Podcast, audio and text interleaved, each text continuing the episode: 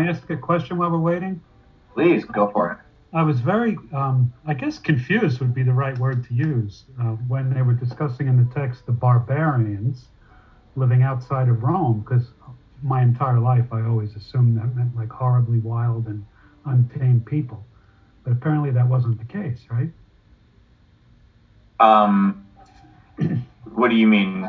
The, the... Well, I just always had this impression of like, you know, like, you know, uneducated, you know, people carrying, you know, knives and guns and just wanted to live life to rule people and take over countries. yeah, you, yeah, they were more civilized than that. Yeah. And many, I, yeah, go ahead. No, and they were all Arians too, right? Many of them, not all of them. This is great. This is a, this is a, a very good warm up, a very good tease for the first 20 minutes or so of the lecture. So, excellent. Good. I feel like we're still short one or two people, but I guess it's 703, isn't it? Yeah. All right. Let's um, let's go ahead and get started. And I'll just keep an eye on the uh, wait, the, yeah, the waiting room. So Good evening, everybody. Good to see you. As always, um, last last time we um,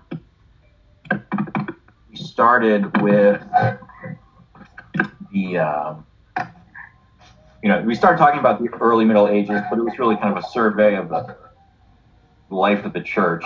And um, what we're going to do today is really, at least the first thing we'll do today is turn to the to the kind of political situation um, that exists in the Roman Empire. Kind of pick up more or less where we left it left it off, to be honest, um, which was, you know, we talked about Constantine, we talked about the aftermath of, of Constantine and, and Theodosius uh, making Christianity the official uh, religion of the Roman Empire, and then, you know, we, we kind of shifted to um, you know to the Christological councils and everything. So we're kind of going back to what's the political story, um, and how how does that obviously how does that affect the church is is our concern, and so the um, the you know the key takeaway during this time is really the onset of a number of sort of invasions by uh, by sometimes the a, a, group collectively known as the barbarians.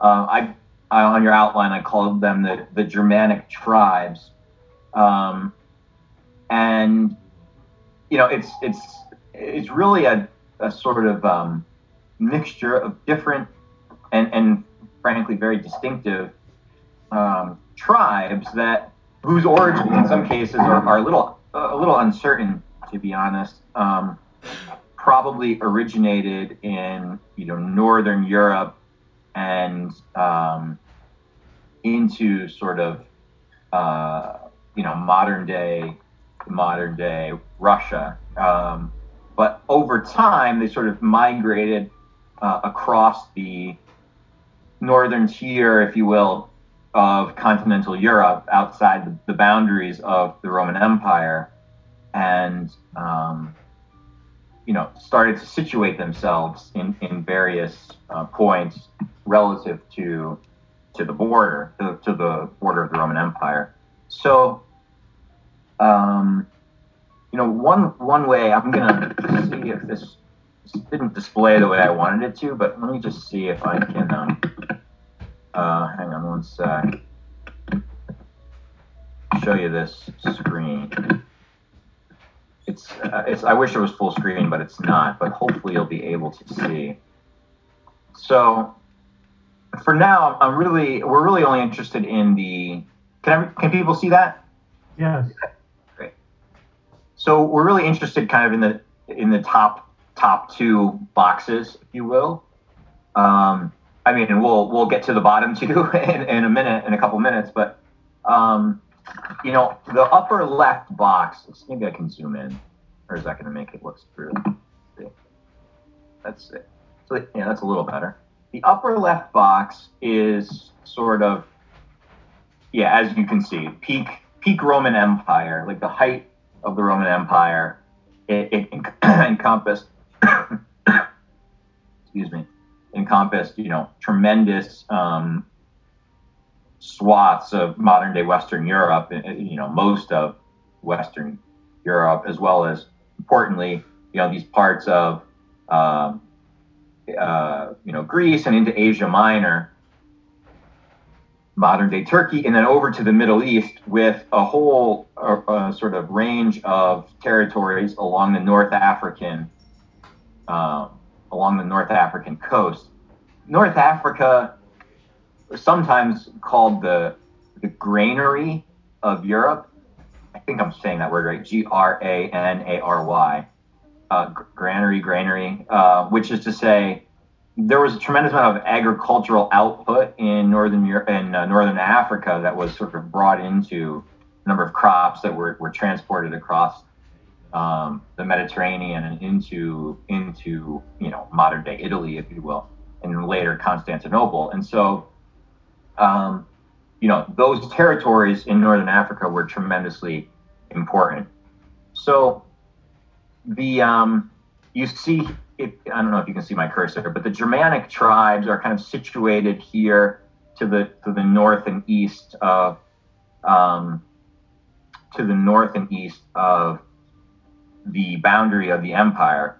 They probably again originated uh, at least at least the Ostrogoths, presumably, and, and maybe the Visigoths originated somewhere, you know, like where there's black boxes that says peak of Roman Empire you know, into that, you know, creeping into Russia.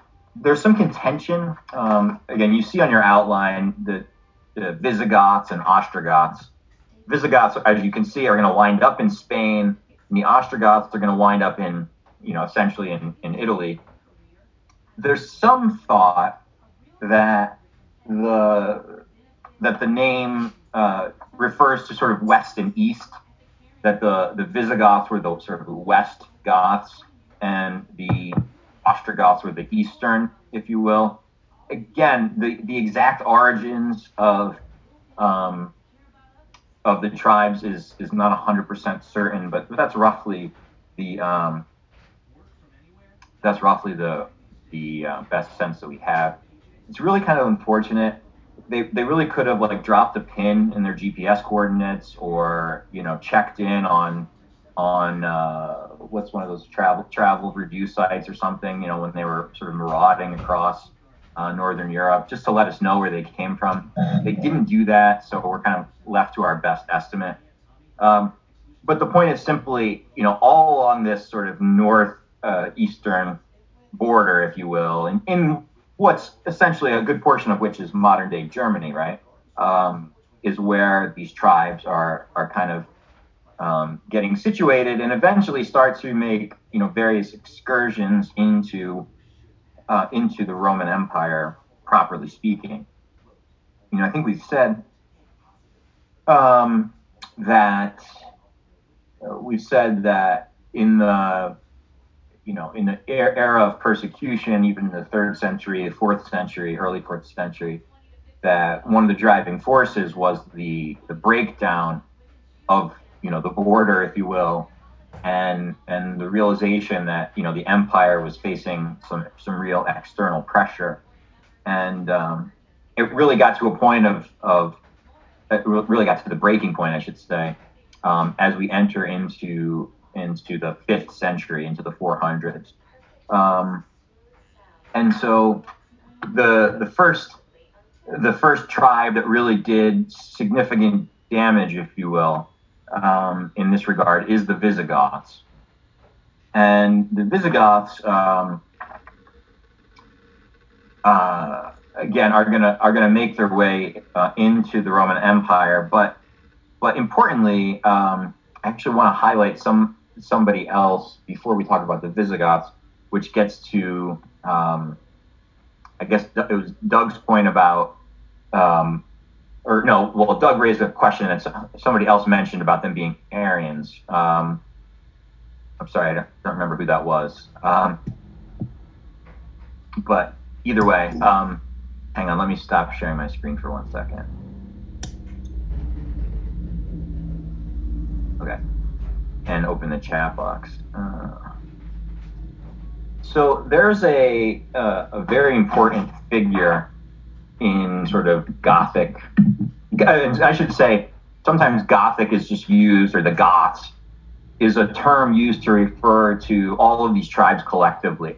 I call them the Germanic tribes. Um, sometimes they're called the Gothic tribes. I think, you know, either is essentially fine. Um, but j- just so you have a sense. So the, the key sort of Gothic figure is a guy named Ulfilas. And Ulfilas was um, born in the early 300s and was, um, you know, kind of uh, lived near the border, if you will, of the, of the Roman Empire and these, these sort of Germanic territories. And there were sort of, and again, I think this this speaks to the difference between kind of what happened in our popular conception of it. It wasn't purely, you know, an endless stream of, you know, marauding tribes testing the, the Roman army. There were more kind of traditional for the time, um, like military outreaches where they'd send emissaries and and others to to you know meet ahead of time and and to kind of um, you know see if they could reach some agreement about settling, you know, moving their settlement and, and whether or not that would, you know, maybe avoid the possibility of war. Most of the time it didn't, to be honest, but but nevertheless, there was still, you know, a sort of diplomacy, believe it or not, that existed between these Germanic tribes and the Roman armies. Um, and in this case, um, our friend Ulfilas had um, uh, had been a, a, a, person who accompanied one of these um, one of these emissaries, the, the, Gothic emissary, a general of these Germanic tribes, to um, to meet, you know, across in, in, the Roman Empire to meet and and um, you know sort of negotiate uh, the possibility of of the the tribe settling on some land that was technically part of the Roman Empire. During that encounter, I mean, it, it surely lasted, you know, several months.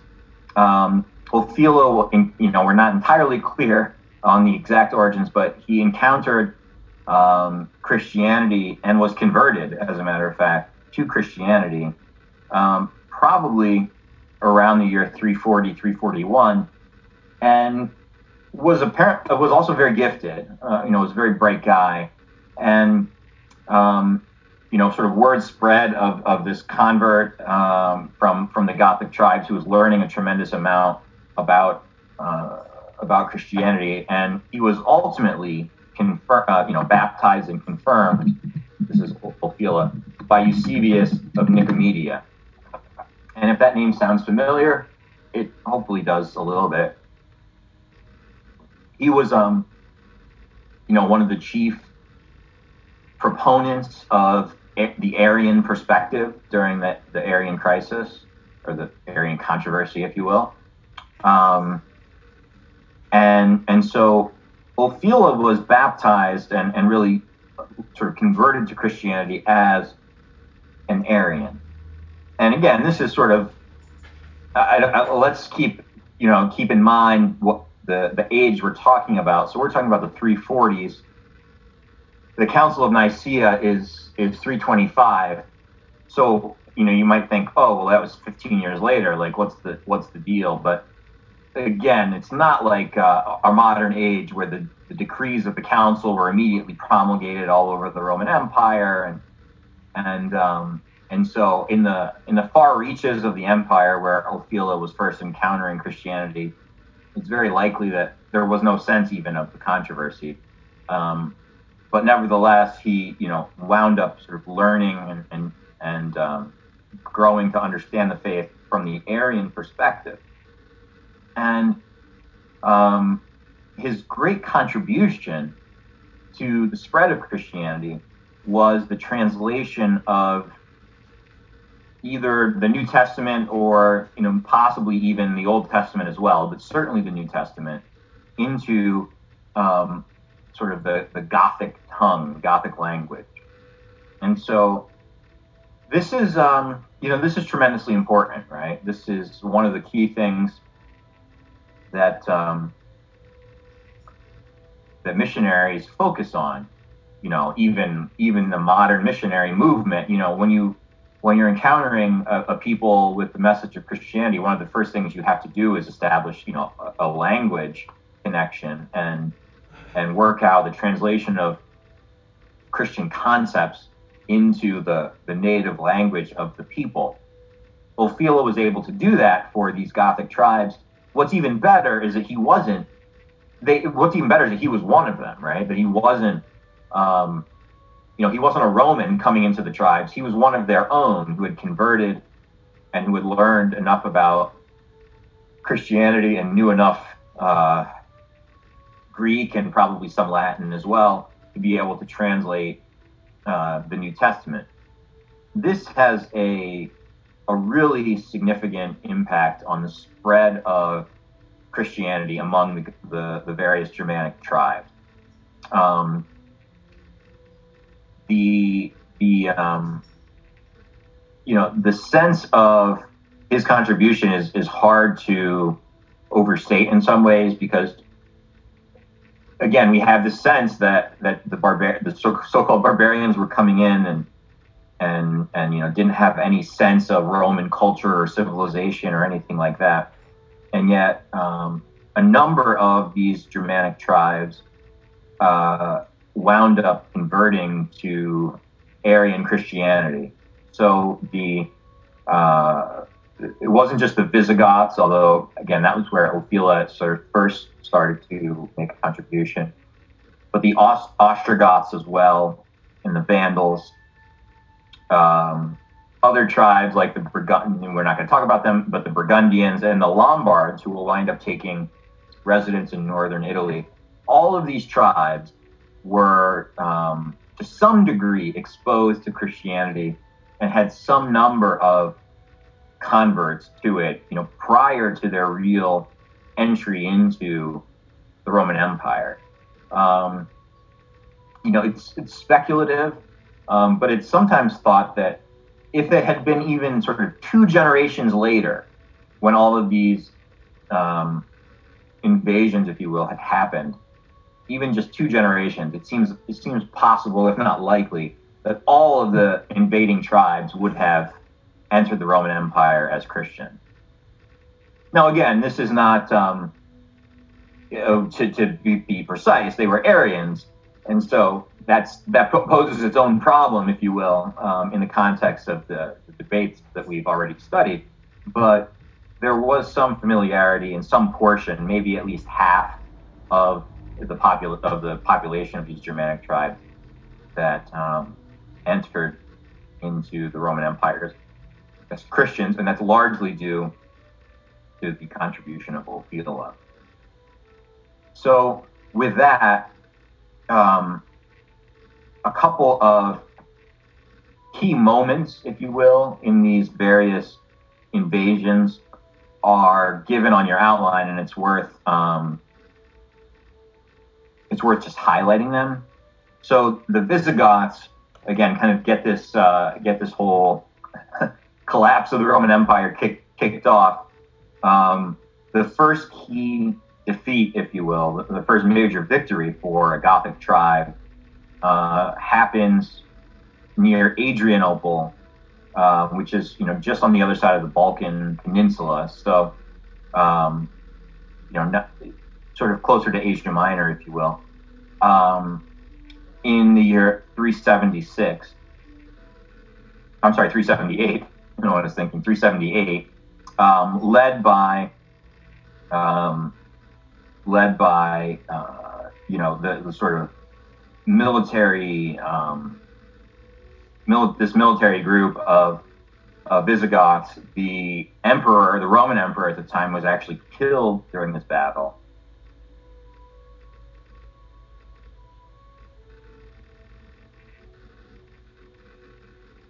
It's not to say that the Battle of Adrianople, you know, dramatically shifted any, you know, any uh, territorial boundaries. I mean, obviously, Theodosius in 381 is, is making Christianity the official religion and is still exercising a tremendous amount of authority. But um, the, the, Adri- the battle at Adrianople is significant um, because it was an instance of the Roman army being defeated. And not just not just the you know not just like the the JV Roman army, but like the real one. The emperor was there, right? I mean, the emperor had joined the battle and was killed and so if you think about the, the sort of the psychological impact as well, you know, they replaced the emperor and there's a new one and, and you know, he was able to, um, you know, Theodosius, as, as we've seen already, we've met him, he was able to kind of uh, get, get, a, get a handle on things. But, but again, the, the psychological impact of killing the emperor in, in a military victory, you know, was, was pretty significant for the Visigoths. They they really um, you know a few decades later really make tremendous progress and, and become you know for a while almost unstoppable in their in their invasion into the, the boundaries of the Roman Empire under the great leader, military leader Alaric, who really is one of the great. Um, I mean, it's hard to compare across ages, but certainly in the you know in this period of you know, the first several centuries AD, Alaric is among the more notable military leaders, um, where he basically moved ac- all the way across Asia Minor, across Turkey, across modern day Greece. Eventually, um, eventually making into Italy. It, took probably about ten years or so. Um, so I don't want to give the impression that it was, you know, just like in a couple months he moved all the way across the continent but he essentially moved from Turkey uh, to Italy, you know, I'm just shorthanding it here, and moved down the Italian peninsula, importantly, um, down the Italian peninsula, reaching Rome um, uh, in the year 410. Um, and and he captured the city and plunders it, sacks the city of Rome in the year 410. The um, you know, if killing the killing the Roman emperor in the Battle of Adrianople was, uh, you know, kind of a symbolic moment, certainly the sacking of the city of Rome by Alaric was, uh, in, in the kind of popular imagination, a tremendously significant um, event. Uh, if you think about, uh, you know, it's hard to compare it, right, to, to us today. Um, at the time, Constantinople was really the capital, but you know, Rome ha- had this place, right? The Roman emperors, this, the city of Rome and its ancient glory. You know, it'd be like, you know, DC or maybe New York or Philadelphia, like one of the old major cities of this country, being sacked, being, you know, being um, taken over by an invading force who had moved again a tremendous distance across the uh, uh, through the Roman Empire without facing any real resistance. I mean, they, they, they won battles. They were just unstoppable um, for a period. And, you know, it's, it's the sack of Rome in 410 and the sort of the aftermath, right, that leads to Augustine and the, the sort of the argument um, that he engages in the city of God about, um, about, um, you know, it's the fault of the Christians or whatever, the, the glorious Roman Empire has fallen. Um, but nevertheless, you know, in, in people's minds, something very significant had happened. There was still, you know, a Roman emperor. There was still, you know, a tremendous amount of territory controlled by the Roman emperor, but um, sort of psychologically, something something very important had happened by 410 with the stacking uh, under Alaric. Alaric, interestingly enough, um, wanted to keep moving. Um, he wanted to keep moving down the down the boot, if you will, of Italy, um, and and possibly explore North Africa. Um, and it was on this this next journey that that he um, that he died. Um, um, you know, on his way essentially to, to North Africa. So the Visigoths kind of uh, eventually are in are in a little bit of limbo um, in terms of the the vast majority of the you know the army was in kind of southern Italy, and they're eventually um, they're eventually forced into um, you know what was then called Gaul, you know we'd recognize today as essentially France, and they eventually were pushed a little bit further west into uh, modern day Spain. Here, let me go back to that map so you can see this is essentially where they um, end up. So you see the Visigoths, where the where in this upper map here for um, my windows are in the way. In the year 490, um, the Visigoths have been pushed into essentially modern day Spain.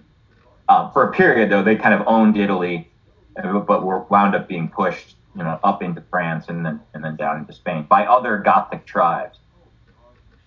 Um, so those are Visigoths. The Vandals, uh, our next um, our next tribe, if you will. The Vandals um, were um, were able to enjoy kind of similar success in in coming up, and and in this case, um, they at various times, just to give you a sense of how sort of fluid these situations were. At various times, the Vandals were in, in Gaul in modern day France, in North Africa, and um, and then ultimately in the year, as you can see on your on your outline, in the year 455, the Vandals sacked the city of Rome.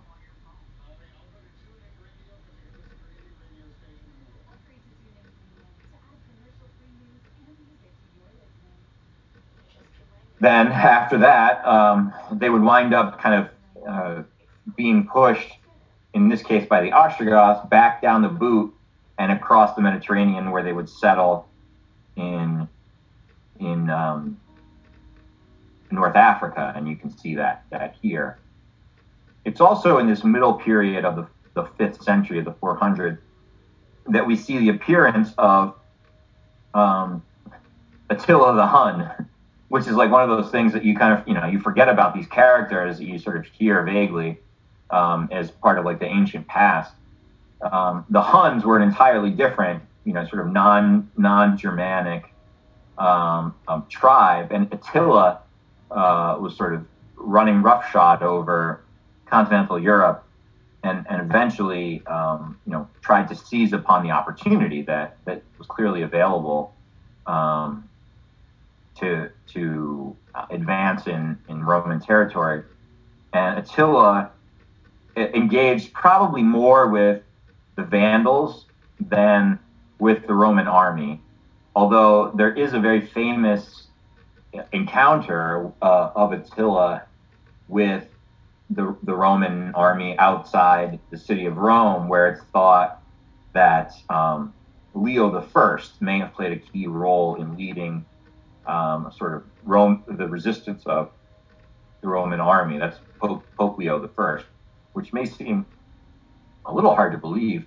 Um, you, you wouldn't think necessarily of the Pope taking that role. But at this time, the Pope, you know, the Bishop of Rome, in, in a lot of ways, functioned something like the mayor of Rome as well. He had some real kind of administrative responsibilities. And while, you know, Leo wasn't seen first and foremost as a military leader, uh, he was, you know, he was the bishop. Um, he certainly was the one, you know, the figurehead, the leader of Rome. And so, with this threat from Attila, um, you know, he would take a, an important role in, in helping to resist. But as you can see, it wasn't, you know, it wasn't enough. Uh, as as a few years later, in 455, Vandals sacked the city of Rome. Just quickly, um, the Ostrogoths, again, another one of these Gothic tribes, thought to be of a little bit Western origin. Um, they next uh, work their way into um, work their way into the Roman Empire as well, and will eventually, as you can see, um, occupy you know, what is it, it, at the end of the fifth century, what is effectively, um, you know, the, the sort of Italian peninsula, if you will. Just to give a sense, I'm throwing a lot at you in terms of, you know, sort of these movements. And, and again, I don't want us to get too lost in it, but to take a step back and how these invasions were having an impact on the, the Roman Empire. Um, hang on one sec. Um, the, the, the armies, the, the military of these various tribes were essentially um, running a show in, in the Roman Empire, but they didn't immediately sort of seek to, you know, kill the Roman emperor or, or anything like that. They simply decided, well, we can just use the sort of the Roman emperor as our puppet, and if if he stops agreeing with whatever we want, we'll just get rid of him and replace him with another. So just to give an, a concrete example of that, and again, the, the details are less important than the, the sort of high level takeaway. Between the years 455 and 476, so in a 20, 21 year period, 455 to 476, nine emperors, nine Roman emperors were uh, set up and deposed by the by various you know Germanic army uh, leaders by by the by the Gothic tribes basically.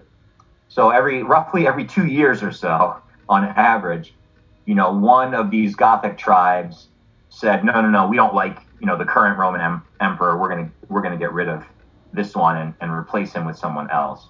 And then you know about two years later, they get tired of that one and, and move on. The point is simply the Roman the the position Roman emperor or Western Roman emperor, if you will, continued to exist throughout the uh, you know throughout the 400s, but in practice, it was kind of just a title. You know, they didn't really exert uh, power or leadership over the western half of the Roman Empire for for the the majority of the fifth century. Um, instead, the one who really kind of got, you know was in charge of the sort of the western half of the of the empire, or at least you know what we would recognize today as Italy, let's say, was you know whichever of these uh, Germanic tribes was enjoying their their moment in the sun militarily. This all comes to an end. This sort of endless cycle, or you know, frequent cycle of deposing an emp- emperor and then replacing him, and, and all of this, finally comes to an end in the year 476. Um, when the uh, the general whose name is rendered a number of different ways, I just typed it into your box. Sometimes it's it's Odovacar, um, Odoacer, O D O A C E R. Um, I think is maybe slightly more common. It, it, again, it, you just have to you know be willing to accept the flexibility in how different authors um, you know uh, present his name because it didn't translate very easily. Um, but nevertheless, Odoacer, um, you know, finally got tired of this idea that when they deposed the Roman emperor, they would you know replace him. They would they would pick a new one. And so in 476, he deposes the guy who was at the time the, the Western Roman emperor, and then just decides uh, we're we're not appointing a new one. He takes the imperial regalia, like the symbols of the Roman Empire, uh, the you know the different you know uh, different uh, like shields and and even crown that the sort of the Western emperor would wear. He just takes all of the imperial regalia and and sends it to Constantinople and says, uh, you know that that's that's enough. You can have this back. Um, you know we, we don't have any use for this. Um, there's no there's no function in having a Roman emperor here, a Western Roman emperor, and so at that point, and and that's why sometimes you'll see, uh, you know, subject to some you know a lot of qualification, you'll see that the year 476 is sometimes given as sort of the end of the, the Roman Empire. Um, because at that point, there stopped being a Western Roman emperor, and there would not be another one in the West until Charlemagne, um, as we'll see. But for a, a, few centuries, there there were simply these various tribes, you know, occupying control over parts of Italy or France or Spain or, or what have you. Um, and so, you know, 476 is kind of given as the end, but you know, it's a little bit misleading, right? Because for decades leading up to that moment, there was very little um, real control that that the Roman Emperor had over the western half of what had previously been the Roman Empire. Okay, let me pause there. Any questions or something to clarify or, or comments?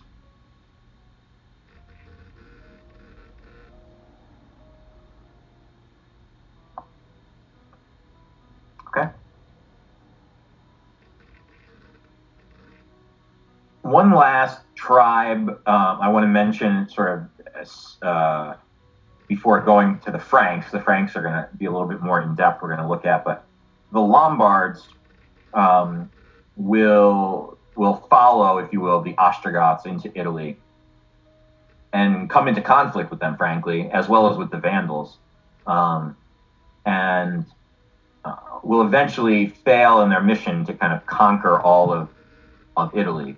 Um, instead, they have to settle for, for northern Italy and the, the region that still bears their name, Lombardy, in the um, is sort of, sort of the northern region of Italy. And you know they they were a very effective. Um, I think I mentioned this.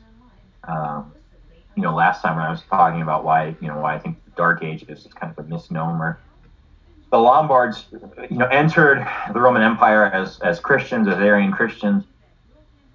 But even more than that, they entered with, uh, you know, a, a, certain culture that that that existed. Um, and and so when they get situated in, in northern Italy, you see very quickly the promulgation of a system of laws that the king, the Lombard king, issues. Um, and again, a legal system, however primitive we might think it is or whatever, but a legal system is is sort of a, a mark of a certain amount of advancement, which is to say that you know even the the mere existence of of laws suggests uh, the you know the sort of the existence of a culture and you know some relationship to authority and some under some conception of order, right?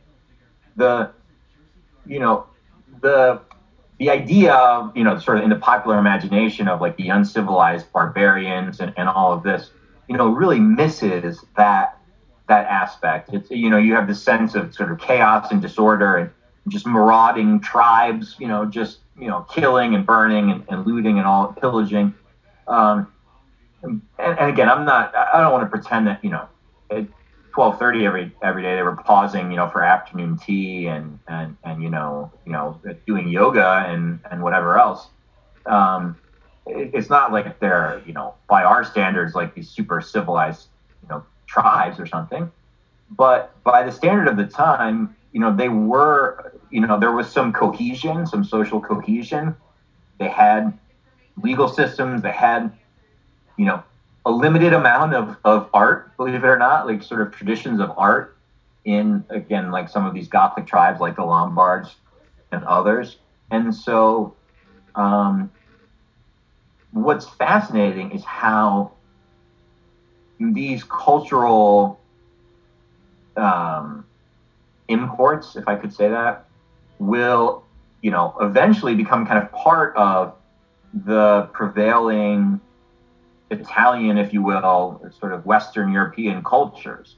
And so, you know, Spain, Spain and France are, are impacted by the, you know, the generations of the Visigoths and Ostrogoths that were there.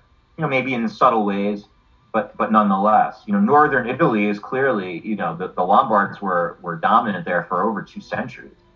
And so there are certain aspects of that culture that will influence Italian culture moving forward. And so um, you know, all of this to say, uh, you know, by the standards of, you know, the aqueducts and the, you know, the great, uh, you know, the, the Latin poetry of, of Virgil and, and the oratory of Cicero, you know, these tribes maybe didn't have that.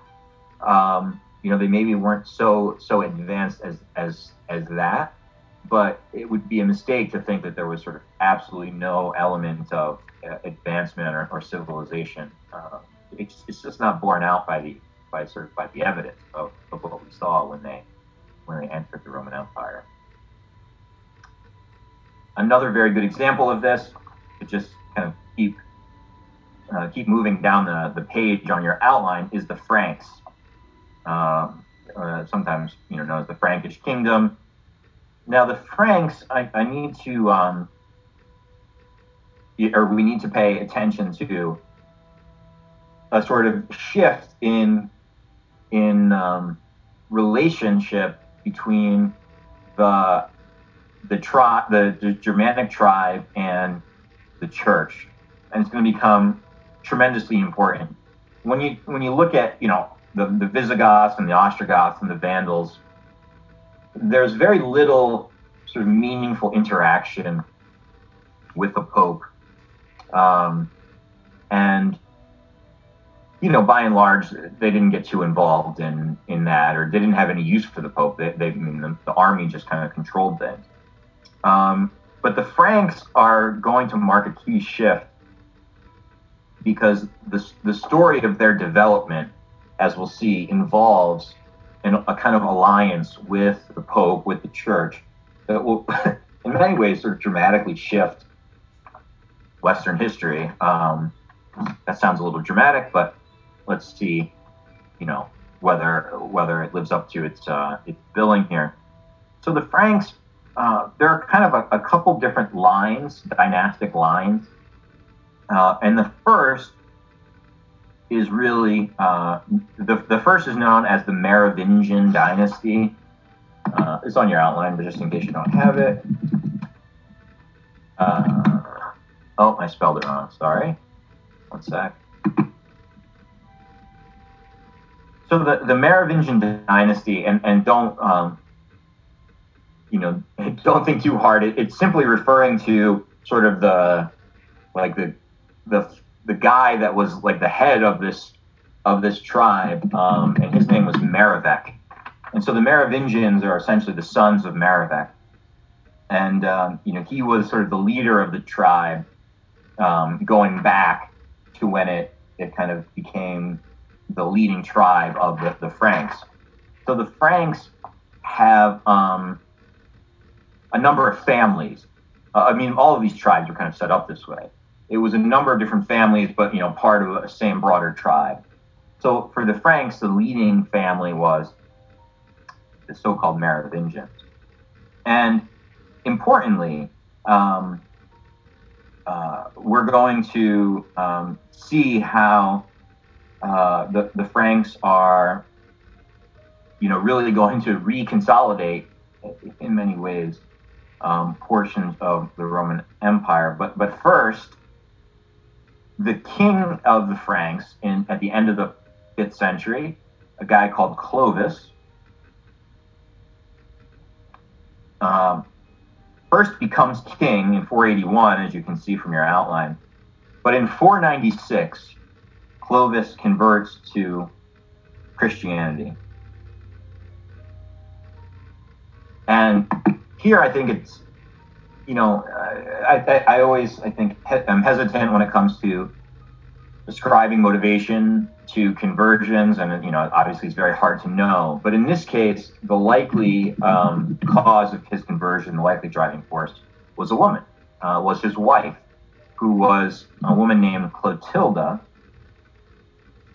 and Clotilda, uh, so Clovis marries her in 493. And unlike many other of, of the sort of the Germanic um, families, Clotilda came from a family that just happened to be Orthodox, if you will. Um, you know, Orthodox Christian as in not Arian, not Eastern Orthodox, right? But like Orthodox as in the Council of Nicaea and Constantinople.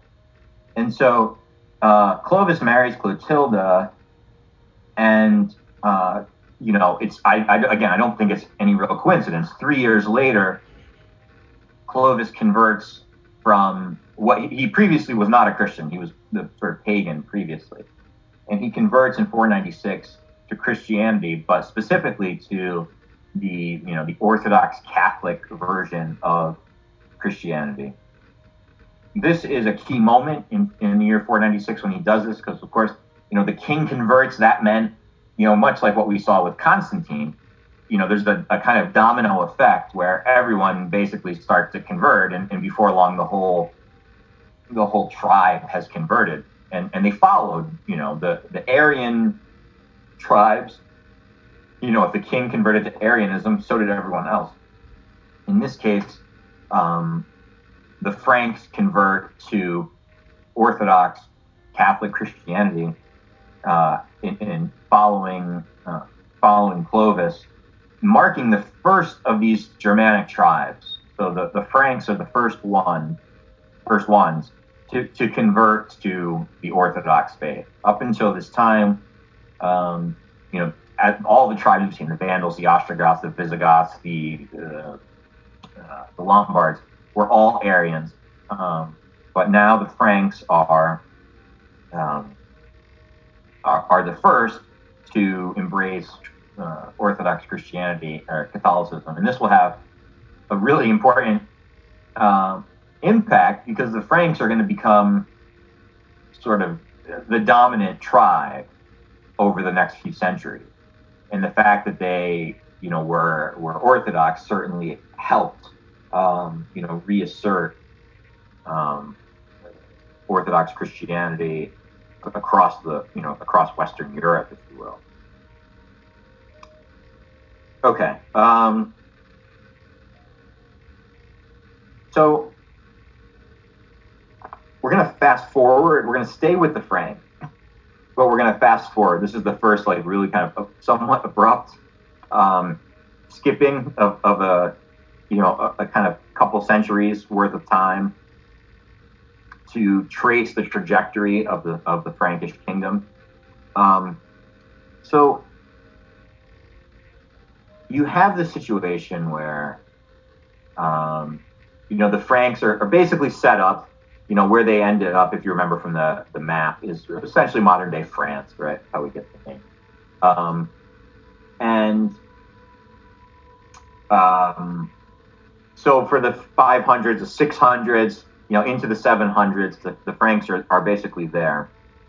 And they come into this situation in the middle of the uh, 8th century, in the middle of the 700s, where there's kind of a um, there's kind of a, uh, a, breakdown setting in with the the leading uh, with the with the ruling family, the so-called Merovingians. Um, you know, generational um, decay, if you want to call it that. Just a number of uh, Frankish kings that were not very motivated, that were not very effective, uh, had been in control throughout the 600s and into the 700s. And there's a, a real danger now that's um, that's setting in, in that the other tribes like the Lombards and others are pushing against some of the, the, the Frankish territory. So I think, you know, hopefully this is clear by now just in this description, but the, the Germanic tribes weren't just, you know, fighting the Roman army back when it existed. They were fighting each other too. And so the uh, the Franks were facing pressure from um, especially the Lombards, but, but other other tribes as well.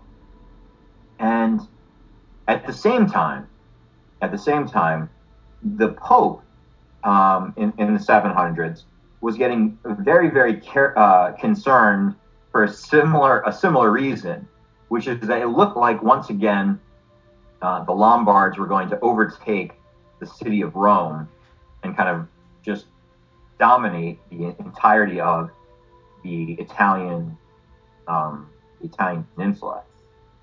So you have a, a unique situation that arises in the middle of the 700s.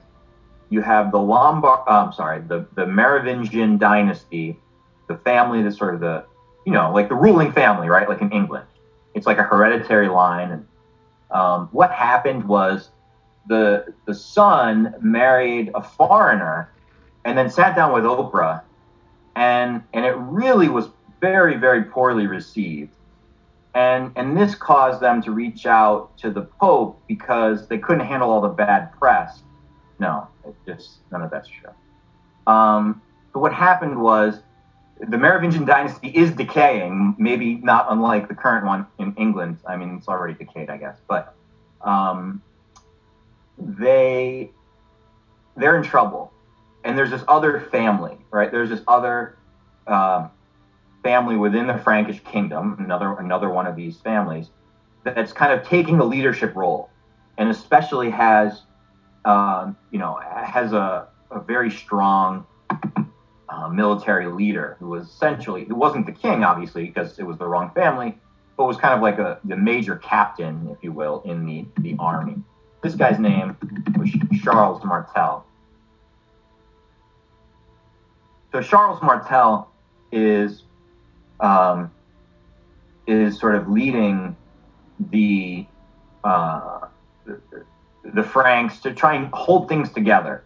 So he's becoming the kind of de, de facto leader of the Franks, but he's not he's not a member of the right family, right? So he can't be the king, but he's the one kind of running the show. He's he's organizing the military. He's keeping them. Um, he's keeping them together. At the same time, you have the Pope, number of popes really, in the middle of the 700s, getting very very worried that the dam is going to burst. The city of Rome is going to be completely taken over, and they're going to be, um, you know, really captive to, in this case, the Lombards. So, starting in around the year 739, the, the Pope and his successors will, start, will sort of start a relationship, a negotiation with the Franks because they see the main um, source of assistance for helping resist the Lombards as being the Franks. They shared a common enemy. The, the, the Pope and the Franks shared a common enemy. So the Pope says, you know, maybe you can help me and I can find a way to help you. Charles Martel initially refuses this. Um, and and so you know nothing nothing happens. Charles' brother, I'm sorry, son, son, um, his name was Pippin or Pepin, Pippin or Pepin. Um, sometimes called Pippin the Short or Pepin the Short. it occurs to me that since we've only met virtually, you, you don't know that I could also be, you know, Daniel the short. I'm, I'm, I'm and you know whatever, so I'm a little sensitive around these things.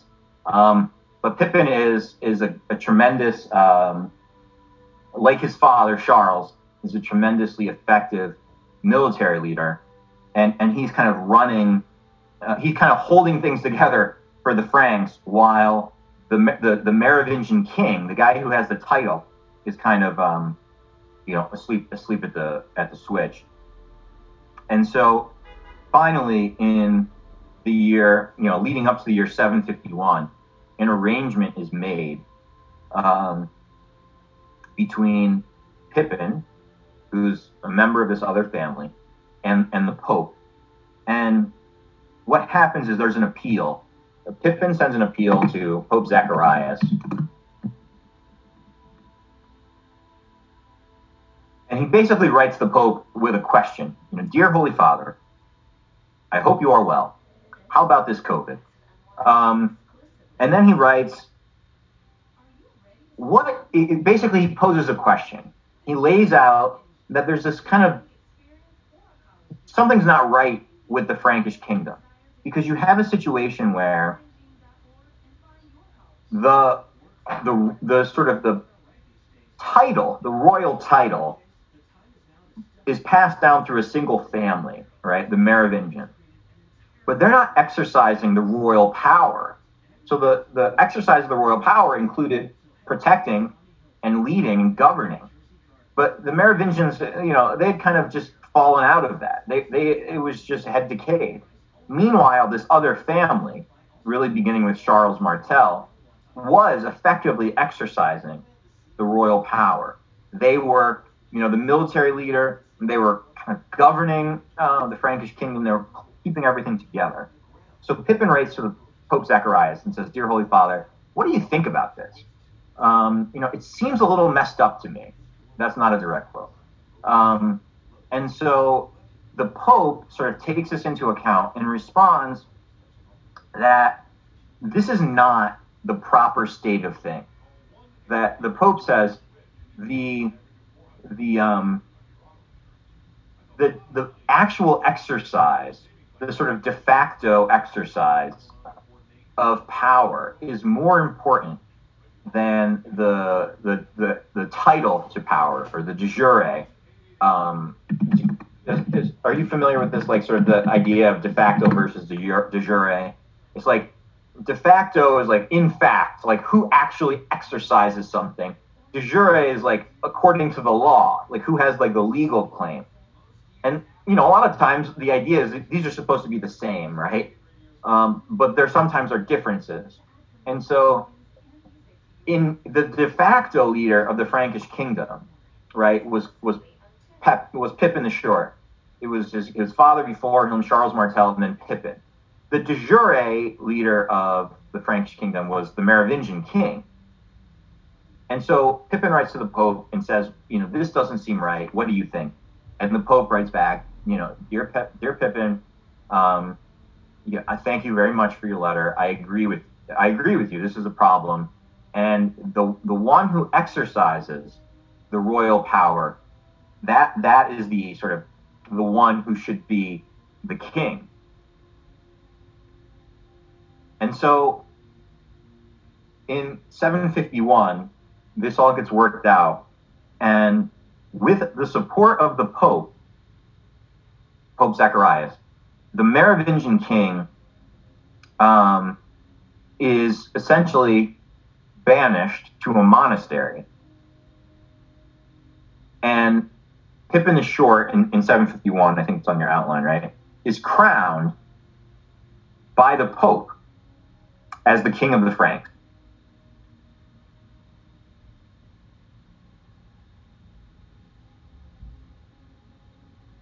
So this is the like this is one of the moments in the class where I, I start to feel like maybe I'm a little bit nuts um, because I get way too excited about this moment because like this is one of the pivotal moments in Western history in ways that they could not have ever imagined. Right? It's just impossible to have forecasted what this was all all leading it was going to lead to. You have the Pope aligning with um, a, a political leader, a military leader, to sort of give and take away kings, kingdoms, kingdoms. He says to the Merovingian line, the Merovingian dynasty, you're out. And he says to the now the new dynasty is known as the Carolingian after after Charles Martel, the grandfather. So that name Charles is is um, is uh, rendered Carol, C A R O L, and, and so um, now the dynasty has shifted from the Merovingians to the Carolingians. But again, it was shifted because the the blessing of the Pope, if you will, enabled uh, Pippin to take control of the Frankish kingdom. Now, look, in exchange, the Pope also got the support, the military support of Pippin in, in resisting the Lombards. So, sort of the Pope, it was, it was a quid pro quo, to use a sort of a, uh, a term that was very much on, on, on the news in the last several years. The, the Pope gets military protection from Pippin. Pippin gets the the blessing, literally and figuratively, of the Pope to now be made king. By the way, there's never any like, you know, hey, we should sit down and talk about like, can the Pope really do this? Um, the issue is he had become such a key figure in the sort of the western half of, uh, or what used to be the western half of the Roman Empire, was sort of universally acknowledged as having a kind of special authority that he was able to he this was seen as a legitimate a legitimate action. But again, the consequences of the sort of acknowledgement of the Pope's authority, the Pope's ability to give and take away kingdoms, basically sets up the relationship between church and state, between papacy and empire, between the popes and king, that will last for the next 1100 years, maybe a little bit longer.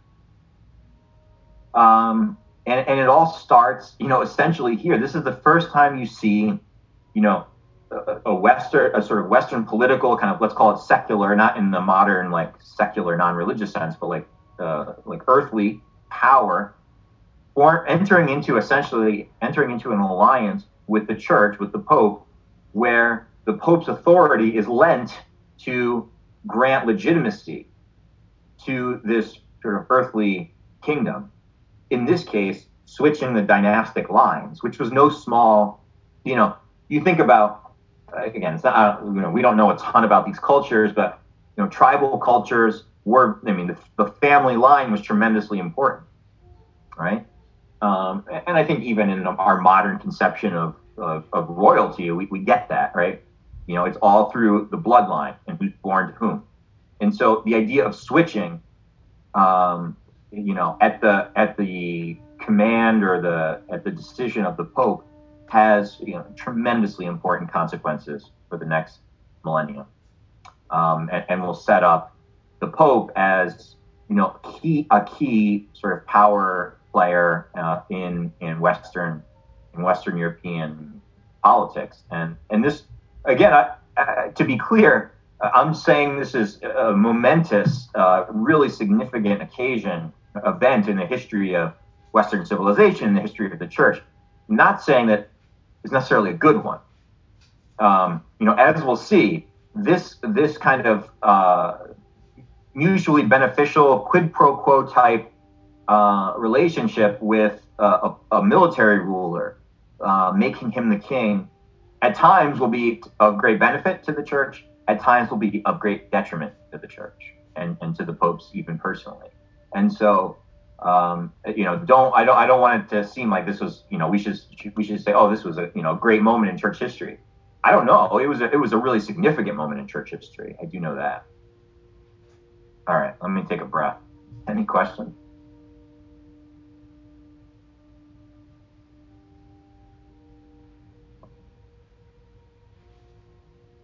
Okay. Um,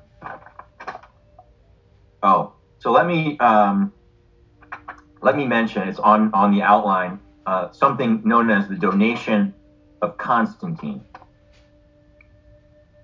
and you'll you'll see the way I rendered it in the on the outline is the false donation. The so there was this deal, right, between um, Pippin and Pope Zacharias, Pope Zachary, if you want. And as part of the deal, oh, hold on. As part of the deal, um, Pippin sort of signed off, if you will, on a, a basically a decree granting to the Pope a certain amount of geographic territory. You know, he basically gives him certain territory that becomes um, the you know the Pope's kingdom. Um, hang on one sec. I can show this to you. How do I move this? Hang on one sec. So it's it's yeah. So well, um, don't worry too much about this other stuff. But do you see? Okay, on the lower left here. Again, this is eight the year 840. We're a little bit ahead of of um, you know where where we all are in the story. But this I don't know what color that is. Maybe black. Um, like cutout that's that says papal states. This is a, a series of cities basically um, that are given by Pippin to Pope Zacharias um, for his control. Now, here's the thing there needed to be some kind of um, rationale for this. I mean, it seemed likely that it was just something that sort of negotiated. The, the you know the Pope wanted to retain a certain amount of autonomy. He didn't want to always be under the thumb of these various tribes, and so again, as part of this deal, if you will, uh, Pippin agrees that more than just the city of Rome, but these surrounding areas all the way across the peninsula sort of resulting in the papal states will be given to um, will be given to the pope. Now, the way this was justified was by the appearance. Let's call it uh, coincidental, or you know, one of those things like, oh, hey, we found this like in a behind a picture frame that we bought at the auction you know, there was this document that nobody knew about. And the idea of the so called false donation of Constantine was that um, when Constantine, the idea of this document was that when Constantine left Rome for Constantinople in the fourth century, when he was sort of, you know, picking up camp and moving the capital east, he left this territory that's now called the Papal States. He left this territory to the Pope for his control. And so the idea was that Constantine had made this decision all along that the Pope was supposed to have a little kingdom for himself, kind of in, around Rome and in central Italy, and that he was to be sort of the unquestioned political sovereign like literally a, a king uh, of a territory. And so this was used as the justification for the creation, the you know, the official recognition by the by the Franks of the Papal States in um, in 750 uh, in the 750s, and the Papal States. Just you know, you may have some sense of this the papal states will last until the year 1870. It's during the First Vatican Council, you know, in 1870 that that uh, finally the you know the, the, the Prussian the forces of the Prussian army combined with you know Italian revolutions um, taking place in the late 19th century put an end to the papal states. But for over a, a, a millennium, for over a thousand years, the Pope was also a political ruler, was also a king of these papal states. And it started with this relationship with the, the Franks, with the Carolingians.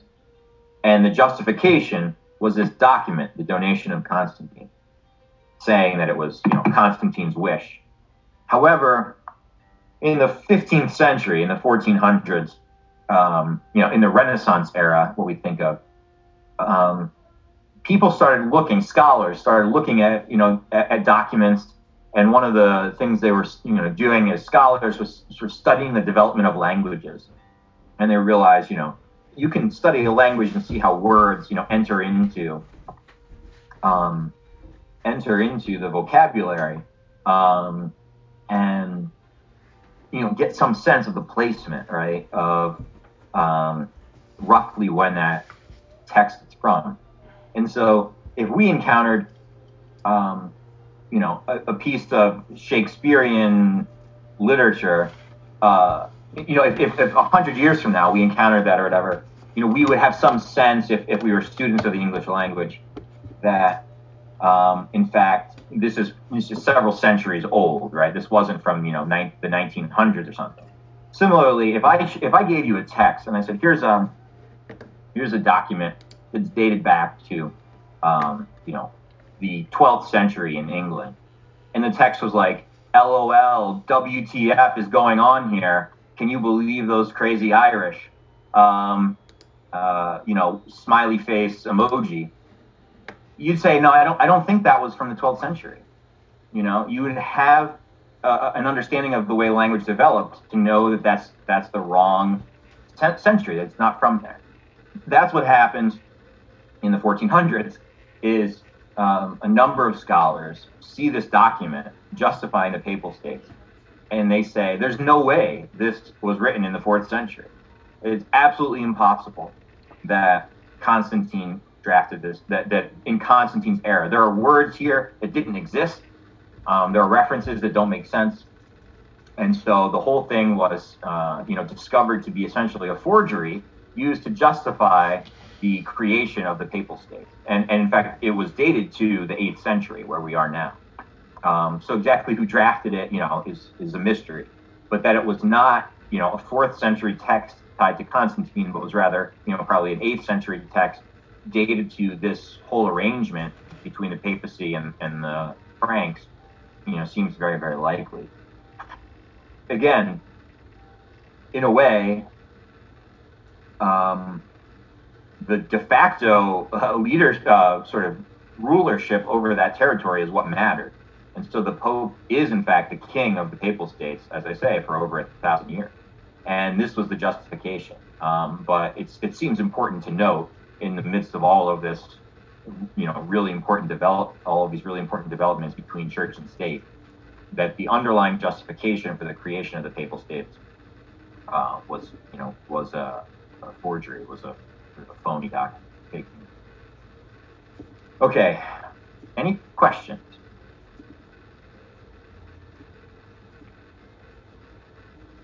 Does this make sense? Anybody? Yeah. Good, good. Um, yeah. It's just hard, it's hard to get. I've, ne- I've never learned any of this before, so it's interesting. Good. So who protected the Roman Empire for the century, for the following, you know, was it one dynasty or? You mean after the creation of the Papal States? Yeah, yeah. Well, essentially, the Franks, for a while, are going to be the protectors of the Pope and, and the Papal States.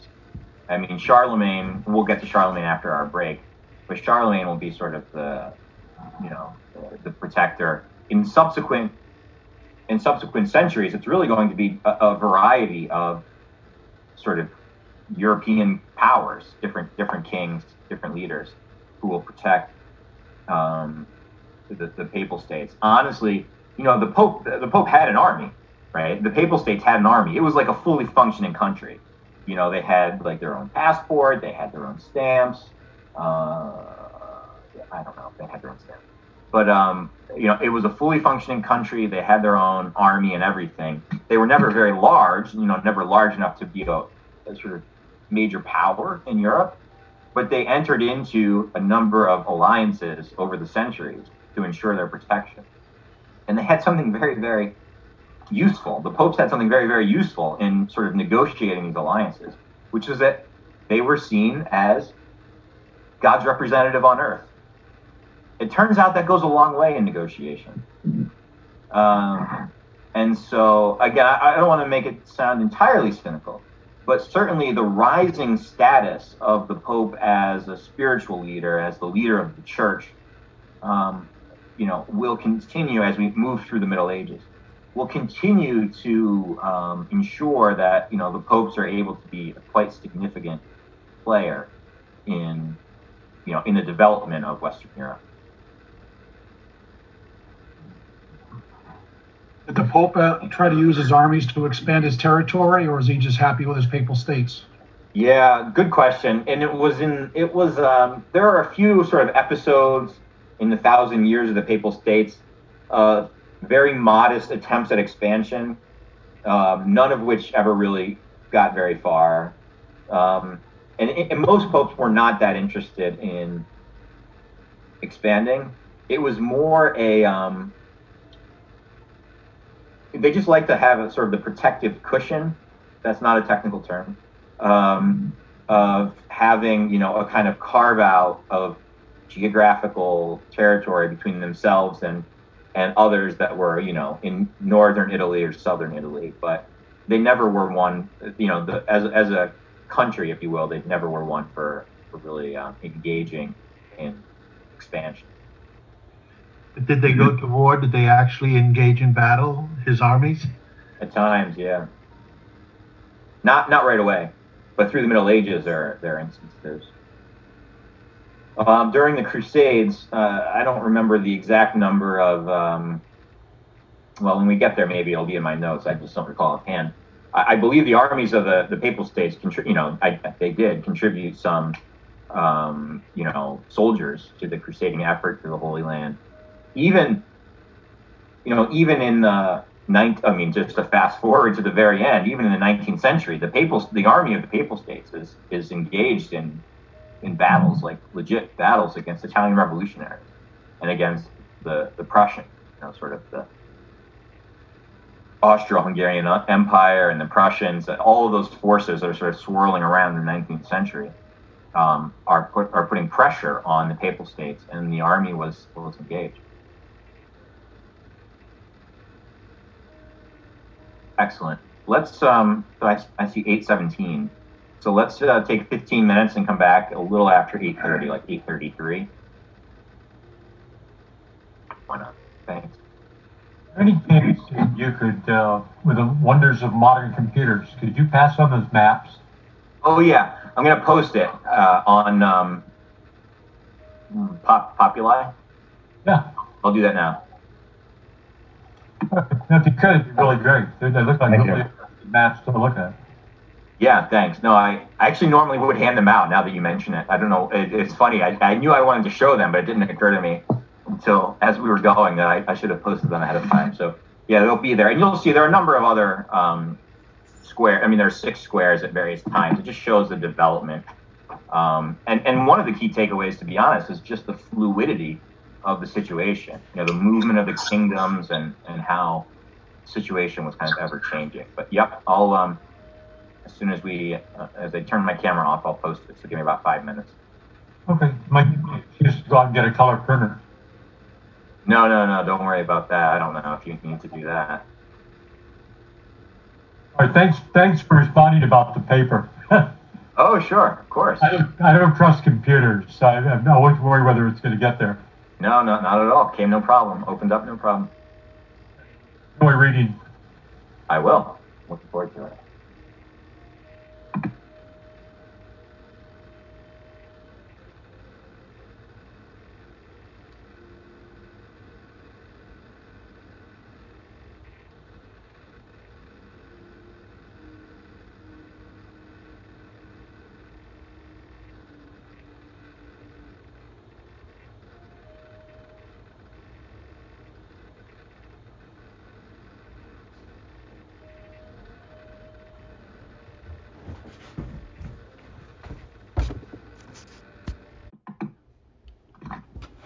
Um, so the really the um, individual responsible for um, expanding, sort of turning in, turn, turning the Frankish kingdom into, you know, one of tremendous reach and, and power and importance. Um, was this one of the sons of Pippin.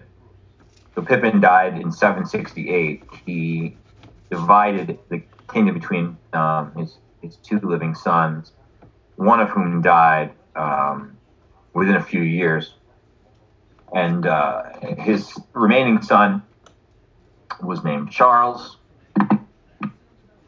And so uh, Pippin's son Charles would, you know, go on sort of take leadership and oversee a period of, you know, really dramatic expansion and and flourishing. As a result, we know his son Charles by the sort of smushing together of Charles the Great. So Charles Magna, Magna meaning great, uh, put them together, and you've got Charlemagne. Um, it's interesting because uh, I don't know it's interesting, but um, you know, the Carolingian dynasty is named after Car- uh, Charles. Is named after Charles, and sometimes people think that it's um, uh, Char- uh, Charlemagne because he's the one. He's like the, the most uh, prominent representative of it and all of this. but it's really Charlemagne's grandfather, Charles Martel, whom I mentioned before. That's that's it, that it's named after. But Charlemagne um, would, you know, really rise to the level of sort of the, the most one of the most important political leaders, rulers in Western Europe. Um, you know, arguably for the, you know, for the first millennium AD. Um, you know, obviously Constantine's in there. There's some, you know, Augustus Caesar in the early Roman in the, in the Roman Empire. But once you get past the, you know, the, the fourth, fifth century, it's hard to find another uh, political leader in, in West in the Western in Western Europe who's as important as, as consequential as Charlemagne. Um, you know, Pippin, Pippin the, the Short was a tremendously effective leader, king of, of the Franks, uh, and expanded their kingdom. Uh, Charlemagne doubled the size of what his father had uh, had conquered. This, uh, you know, at, at, its peak, it includes it included, I should say, all of modern day France, Belgium, Holland, about half of Germany, parts of Austria-Hungary, as well as about half of Italy and, and a part of Spain. Um, and I, po- I did post the um, the map, but just uh, I just to give you a sense. Um, hang on one sec. Um, in case you don't have it, so lower, uh, well, on the, the one on the right hand side, Europe 755. You know, this is essentially what we get with um, Pippin, uh, with Pippin, right? Um, 755, he dies in, in um, Pippin dies in I think 768, um, and so between Pippin and Charlemagne is uh, from from that kingdom, if you will, to this you know greatly expanded Frankish Empire, which includes you know considerable considerably more land in the continent as well as you know it's it may be hard to tell here but even a little bit a, a little slice here south of the papal states is also part of the frankish empire um, and so you know it's as i say in, in geographical terms it was more than double the size of what pippin had conquered. This is the largest uh, sort of by by the measure of you know geographical space, uh, sort of the largest single empire uh, established kingdom under one ruler since certainly since the fall of the Roman Empire. None of the, the various Germanic kingdoms, the, the Gothic kingdoms, or the, the Lombards were anywhere um, near this size scope. you know, while we're here, because this will be the last time we need to look at this map probably for today, um, I do want to make one point about, um, you know, the Muslim uh, caliphate and, and, and, Muslim Spain above, and and it's to say that, you know, I, I know we're way behind in the reading. Uh, I mean, I know our lectures are way behind what the assignments are for Vidmar, but I do hope you know, regardless of, of whether you're kind of keeping pace with the course or, or if you've, you know, you know, gone on ahead, which is, which is totally fine. I do hope that you, um, you know, have a chance to read Vidmar's treatment of Islam. Um, I think it's, it's, you know, balanced, it's fair. I I'm not going to say anything about Islam, um, not because I don't think it's important, um, and and not because it wasn't a you know somewhat significant force in shaping um, in, you know, in shaping Western history. Um, it's just, you know, a little bit outside what I think are sort of the most important things to cover. As you can see, there's a lot of ground, and, and so um, while clearly Islam has, you know, some important impacts on the development of uh, Western Europe, uh, I will leave the treatment of that to, to Vidmar entirely. So I just you know, refer you to that if you have haven't had a chance to read it yet. Um, okay, so Char- back to Charlemagne. Um, you see the expansion of his kingdom.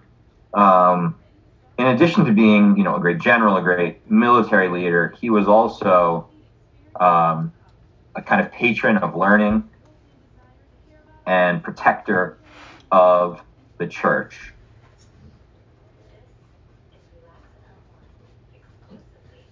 Once again, during his reign, we see a situation where um, the Pope is, you know, counting on the military might of Charlemagne of the Frankish Empire to sort of protect um, Rome and, and now protect the Papal States, and you know, to really cement the relationship. Um, it wasn't just that you know he was going to be king of the of the Franks. I mean, he assumed that title um, when his well, when his father died, and then when his other brother died, and it was just him left. He was clearly in charge, but um, you know, with all of the expansion, the territorial expansion, and, and really the reestablishment of what seemed like, you know, the vestiges of the Roman Empire, um, he, he kind of seeks that recognition. And so in the year 800, on Christmas Day of 800, um, in, in St. Peter's Basilica, as a matter of fact, Charlemagne goes to Rome and kneels before, uh, at the time, Pope Leo III, Leo III, crowns him as emperor. And the symbolism was such that it was as if Charlemagne, yeah, Charlemagne were being crowned as as sort of according to the old imperial way of the of the Roman Empire. So as if I mean it's not the same, and it's it's obviously you know a, a, different set of circumstances but the the symbolism of the act was such that it gave the impression of restoring the roman empire that charlemagne was the you know the next of the roman emperors you know there there'd been a, a gap of about uh, what 300 200 uh, yeah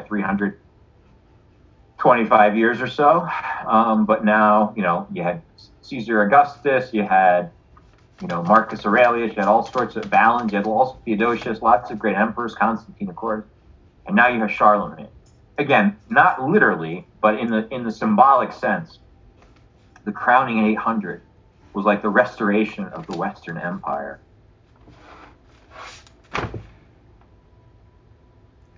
The only difference, uh, well, I don't want to say the only, but one of the key differences is what was anticipated, you know, 50 years prior, which is you know, Constantine, let's just say, when he assumed leadership of the Roman Empire, or even Theodosius, you know, in the latter half of the fourth century, they didn't they didn't rely on the Bishop of Rome, on the Pope, to kind of seal their authority, to kind of, you know, put their stamp of approval on it. it, it I mean, the, the Pope wasn't really that source of authority, to be honest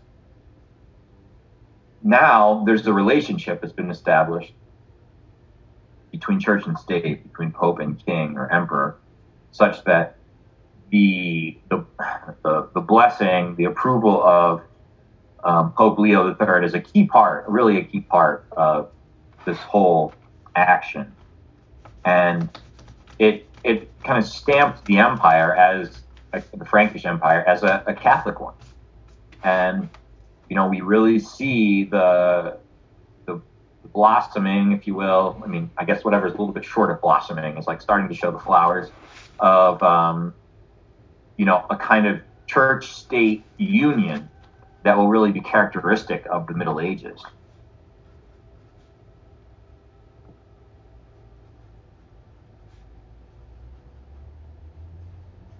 Charlemagne himself was thought to have believed that what he was doing was establishing Augustine's dream of the city of God on earth.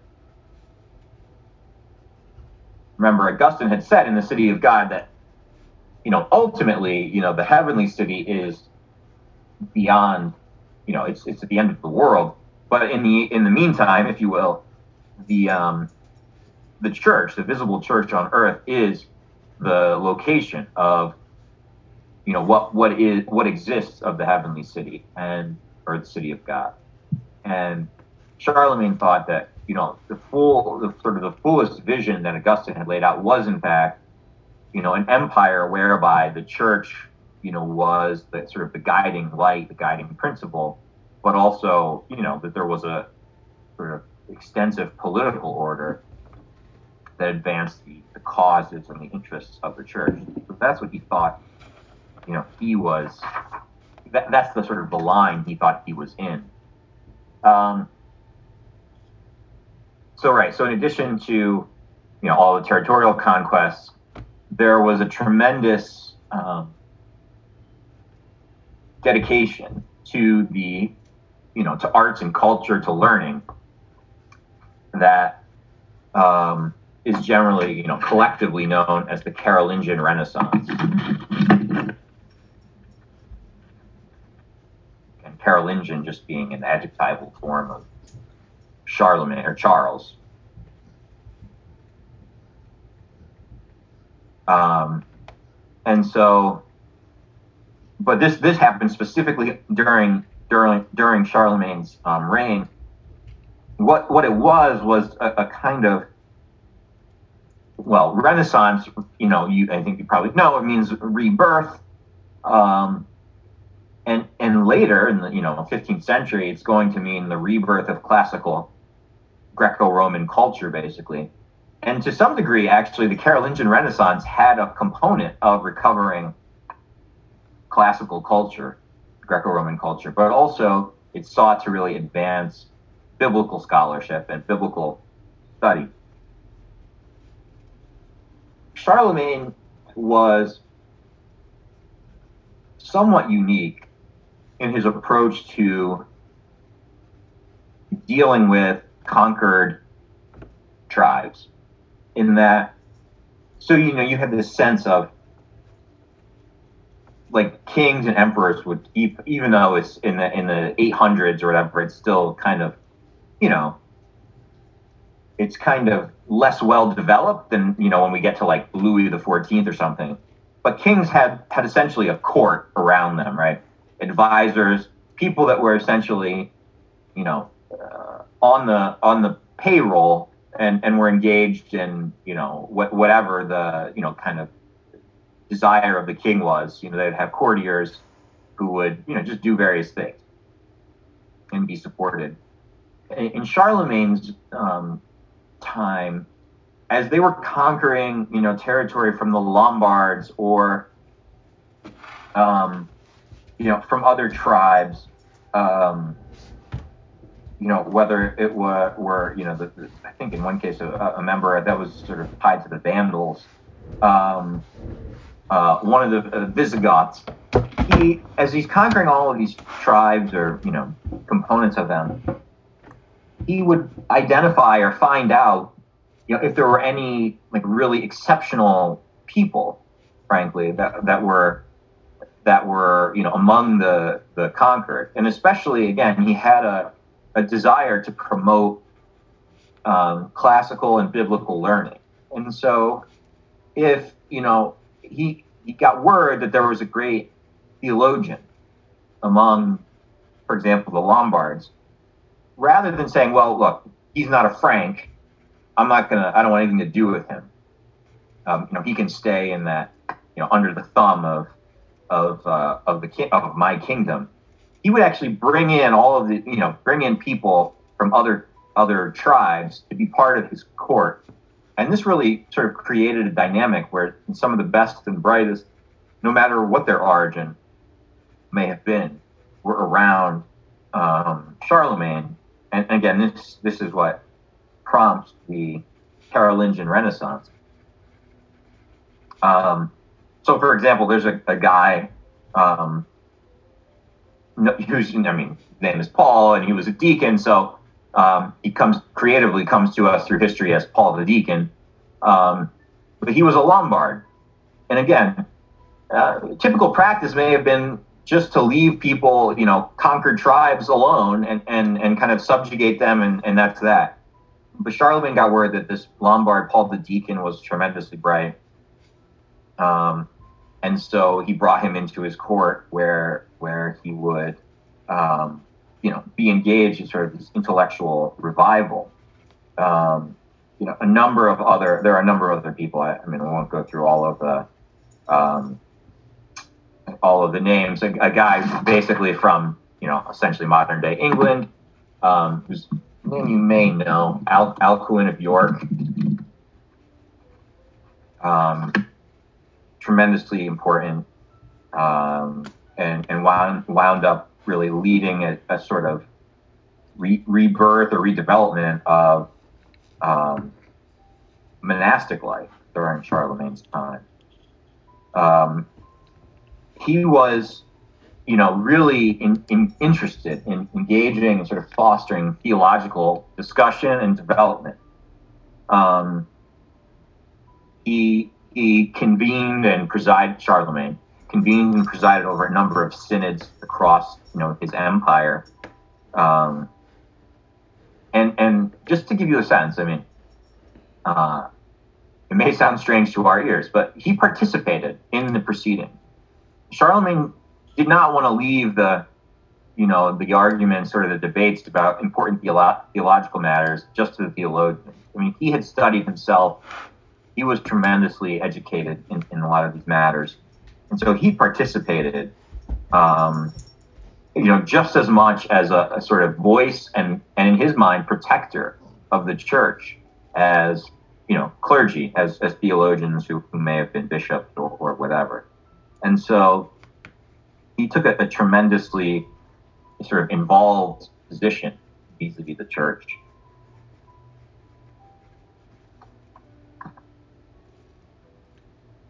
under his reign, sort of as part of this renaissance, um, there was a kind of literary output, a literary revival, um, but again, heavily oriented towards promoting the church. And so books of sermons were prepared, um, you know, to guide preachers. Uh, other books of, you know, um, sort of prayer books were, were, were also printed, if you you know, not printed literally, but were copied and prepared for distribution. Um, he had uh, a vision, if you will, that, that he communicated to the leaders of the church. And you know, we it probably never got there, but but uh, again, just to give you a sense that during his time, it was it was a goal that every Christian would be able to repeat the Lord's Prayer and the Apostles' Creed. Again, he had this idea that you know, there ought to be some baseline level of, of knowledge and learning for, for all Christians.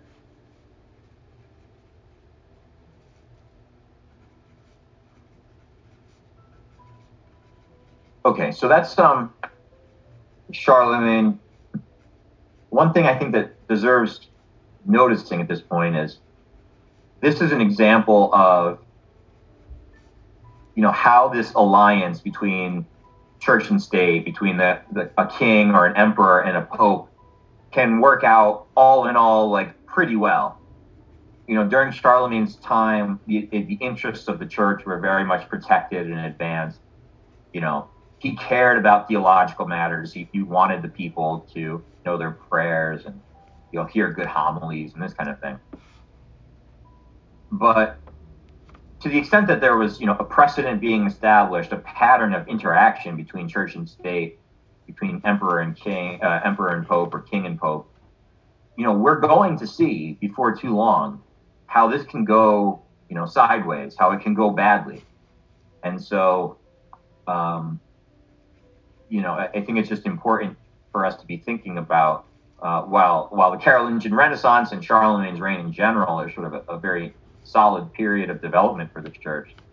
Again, the the the seeds of you know future difficulties ha- have been planted and are sprouting. I'm really into the plant metaphors for some reason. All of a sudden, I'm blossoming earlier. Now the seeds are sprouting. I, it's it's spring, right? It's appropriate. At least I'm making seasonally seasonally appropriate references. Um, Good point. These are the things you're all taking for granted. Um, but anyway. any questions about Charlemagne? Because I'm going to switch kind of topics, uh, and, and, I don't want it to be too abrupt. So let me just pause and make sure. Are there any questions about Charlemagne? Okay. So if you see on your outline, this next section on the lower third, I titled "The Growing Divide Between East and West," and I'm going to you know hit rewind. We're going to go back to the fifth century, and then work our way forward again. Um, you know, it's it's a little bit again. I, I want to be mindful, or I want us to be mindful of of the, the chronology. And as much as I'd like to tell, you know, the story in kind of linear fashion, it's just you know not easy to do. And so we're kind of hitting pause on the Western Empire, the western part of Europe, let's say, in the middle of the ninth century with Charlemagne. So like 850, we're, we're kind of pausing that narrative.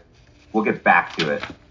And we're going to rewind and look at a, at a series of events, most somewhat in the eastern half, but also in the west, a series of events, you know, from the fifth century onward that really start to, to drive a wedge between the Western church and the Eastern church that will ultimately lead to the split, the schism between the two in the year 1054.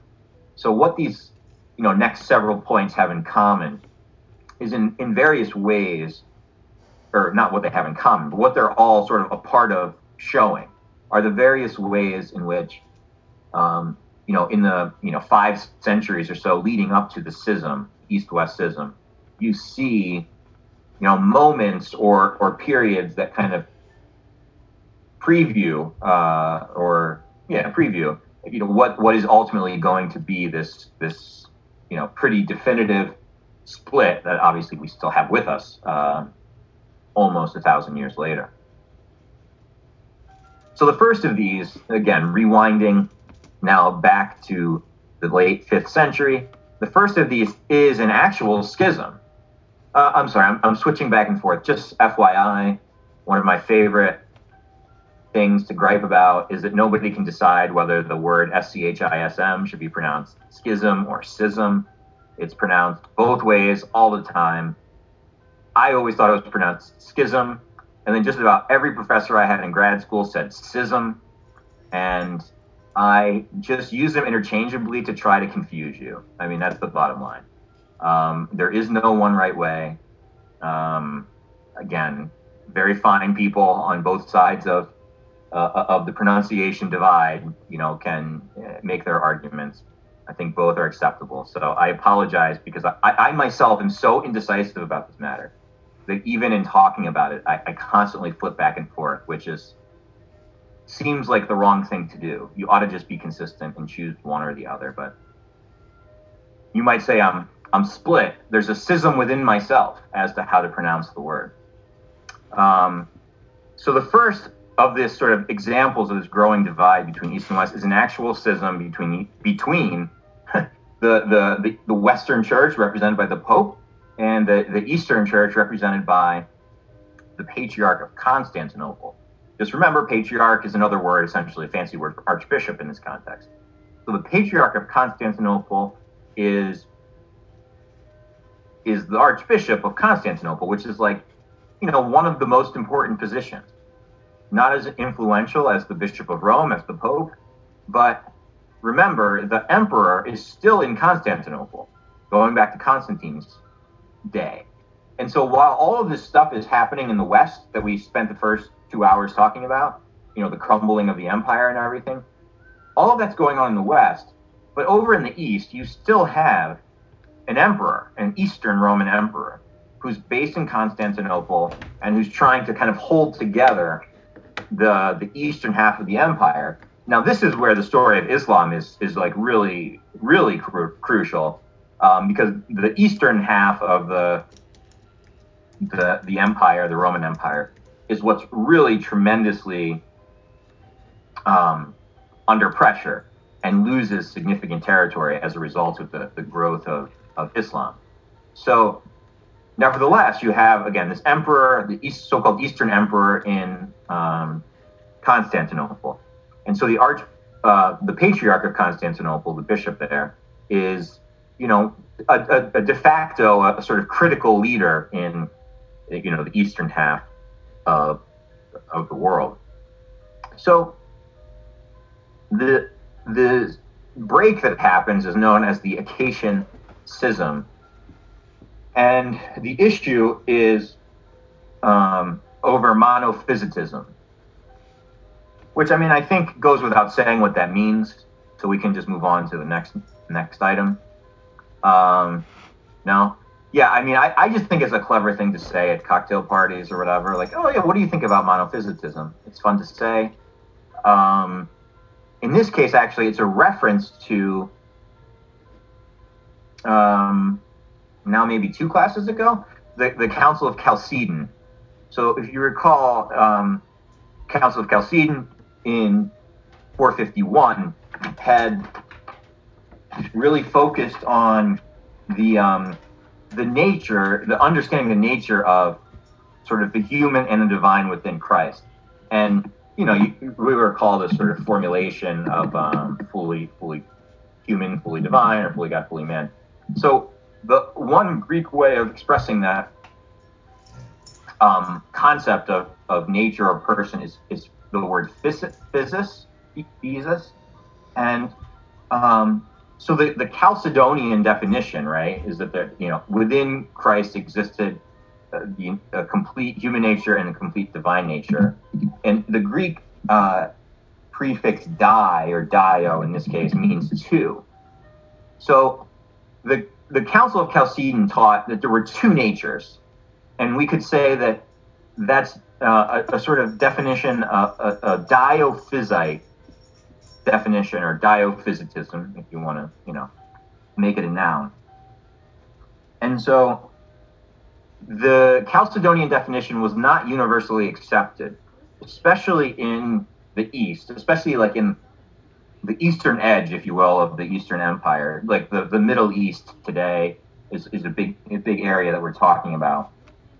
Um, as well as um, you know parts of Egypt, but like modern day Syria, Palestine, Egypt.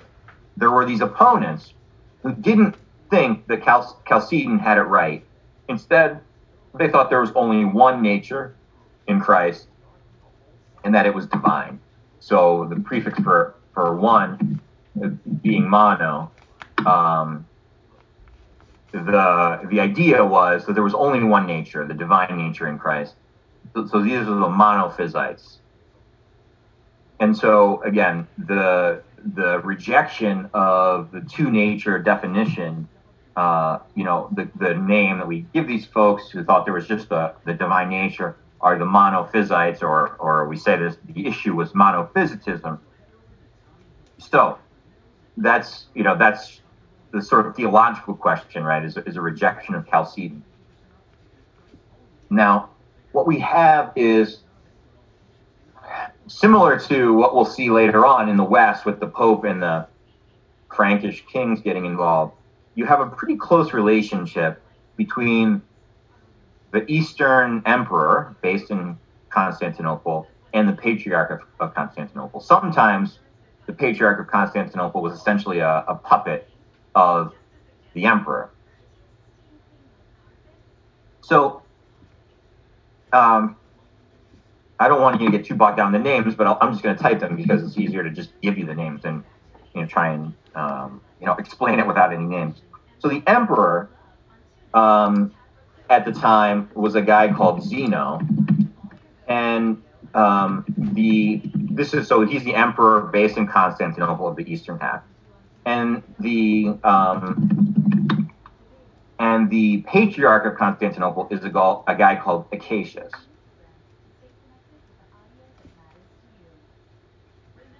Now, that's the emperor's not to be confused with his long lost cousin, the warrior princess.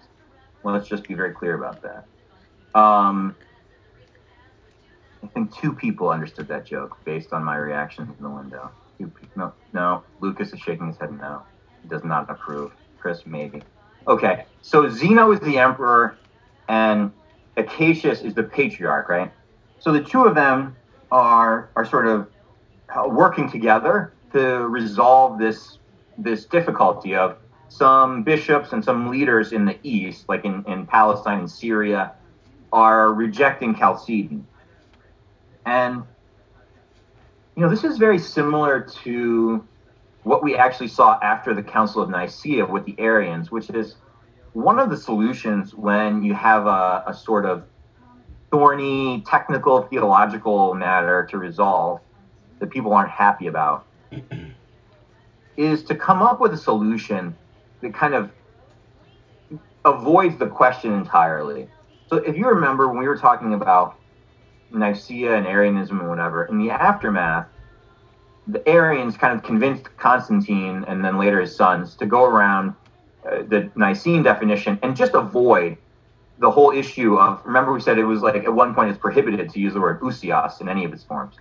So you don't say he's like the this uh, of the same substance or of a similar substance, homo or homoousios. You just don't say it entirely. Remember, there was this other formula where it was like the son is like the father. It was just simple. It was non-specific. Didn't address, you know, the key question, but it was sought to. It, it was attempting at a compromise that everyone could agree upon. Obviously, it didn't work, but they they tried that again here um, after Chalcedon, and basically what happens is the the emperor Zeno tells the patriarch, kind of convinces the patriarch to publish a sort of new definition of um, understanding Jesus's human and divine nature. And, and so, on his sort of of his own accord, if you will, the patriarch, this is Acacius, writes a letter to that was sort of intended to replace the definition at Chalcedon. And, and basically, his formulation was that Jesus is consubstantial with the Father according to the Godhead and consubstantial to man according in accordance with his humanity. So basically, you know, simplify this, what the attempted compromise was to say is that just that, that there's two there's two ways in which Jesus is you know has has a sort of consubstantiality um, with human and divine nature. Um, there's some way in which he's consubstantial with God, uh, with the divine, and there's some way that he's consubstantial with man through his humanity. But it doesn't say how they exist in relation to each other within Jesus. So it's again a kind of uh, avoiding the issue, kind of going around it with a, a, decree that was thought to be a kind of compromise um, by by basically not answering the question that had been settled at at Chalcedon. So, interestingly enough, most of the Eastern Church, most of the bishops sort of in the eastern half of the Roman Empire, accepted this definition, this new document which is you know fairly remarkable if you think about there was this general council and there was you know a decree a number of decrees that were supposed to be binding. Um, but uh, nevertheless most of the eastern world was on board with this. The problem was that uh, specifically the the bishop of rome the pope did not accept this alternative or alternate definition if you will. And I think it's fair to say that a, a, big part of the reason was, if you remember, when we talked about Chalcedon, the influence of Pope Leo the, the First and Leo's tome was really central here. And so Leo's successor as Pope felt, you know, like this was really watering down the teaching, that it was kind of undoing the force of uh, of Leo's teaching. And so he rejected it. This rejection of Acacia, Acacius's, um, you know, new definition is what leads to the schism. Basically, um, the Pope sends some ambassadors, some sort of representatives, to go to Constantinople and meet with Acacius. Long story short, they can't work out a deal.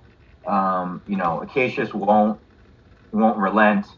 Uh, the Pope, you know, won't similarly won't go back on the definition that was promulgated at Chalcedon, and they hold competing synods in in East and West where they condemn each other. and depose each other. This is the Pope and the Patriarch of Constantinople. Um, basically, uh, all of which you know really came to a head in the year 484. So the Acacian Schism um, again takes place when the the Pope sort of excommunicates the Patriarch of Constantinople, and the Patriarch of Constantinople responds in kind by excommunicating the Pope in 484. Now there's a split between East and West. It takes about two generations, uh, yeah, maybe you could say two and a half, two, two and a half generations. I think each, both the Pope and the Patriarch had two successors. Um, and, and, and honestly, not a lot changed except different people were involved. And in the year 519, um, an agreement was reached between the emperor, the patriarch of Constantinople, and the pope to essentially um, affirm the Chalcedonian definition and revoke the, the, the definition that Acacius had had promulgated uh, on his own. And so in, in 519, you know, kind of, it was really largely a map. Like there weren't any theological developments, to be very honest. It was just different people and looking to, kind of settle this quarrel. And so the schism ends in 519. So by the standards of schisms, not very long, it's about 35 years. Um, but I think it's worth noting here because even though there weren't any real major theological um, outcomes here, you know, no long-term uh, long-term differences arose from this. Um, you know, the Eastern Church today is is diophysite. You know, they're not monophysites. Um, they come back to the Chalcedonian definition. Even though all of that's true, I think it's an important episode, in part because it shows a sort of imbalance in the way Rome, the Bishop of Rome, the Pope, is viewed in between the West and the East. And so almost all of the Eastern bishops in sort of Eastern half were fine with Acacius's formula. But simply the Pope rejecting it in the West was essentially enough to you know create the schism and also unite the West in opposition. And so the East does not appreciate, I mean, yeah, appreciate or, or want to recognize the sort of overwhelming theological authority of the Pope. They see the Pope, the Bishop of Rome, as important, but they see him more, and this is a phrase that will, you know, will enter into these debates as um, primus inter pares, right? First among equals, which is to say that the Patriarch of Constantinople saw himself as an equal to the Pope, not as a subordinate, not as somebody whose judgment was subject to the approval of the Pope. And, and you know, this one flashpoint led to a schism um, that while, while it was resolved, it kind of illustrated the tension uh, and the difference in, in the view of papal authority that existed between East and West. Does that make sense?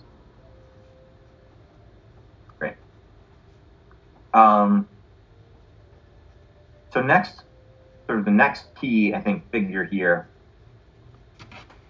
and and this is really, um, uh, you know, of the of the emperors in, that were based in Constantinople after Constantine.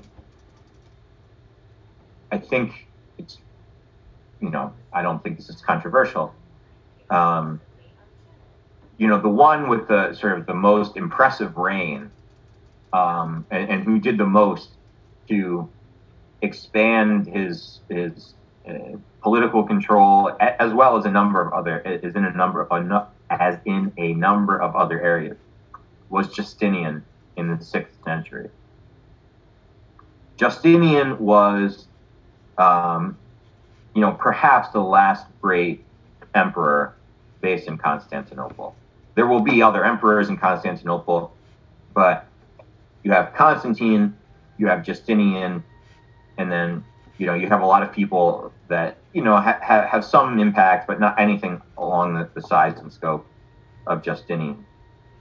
He was um, sort of among the sort of hardest working, most ambitious, and most learned, um, sort of most well educated emperors that we really see in the sort of the centuries, you know, from the fourth century onward.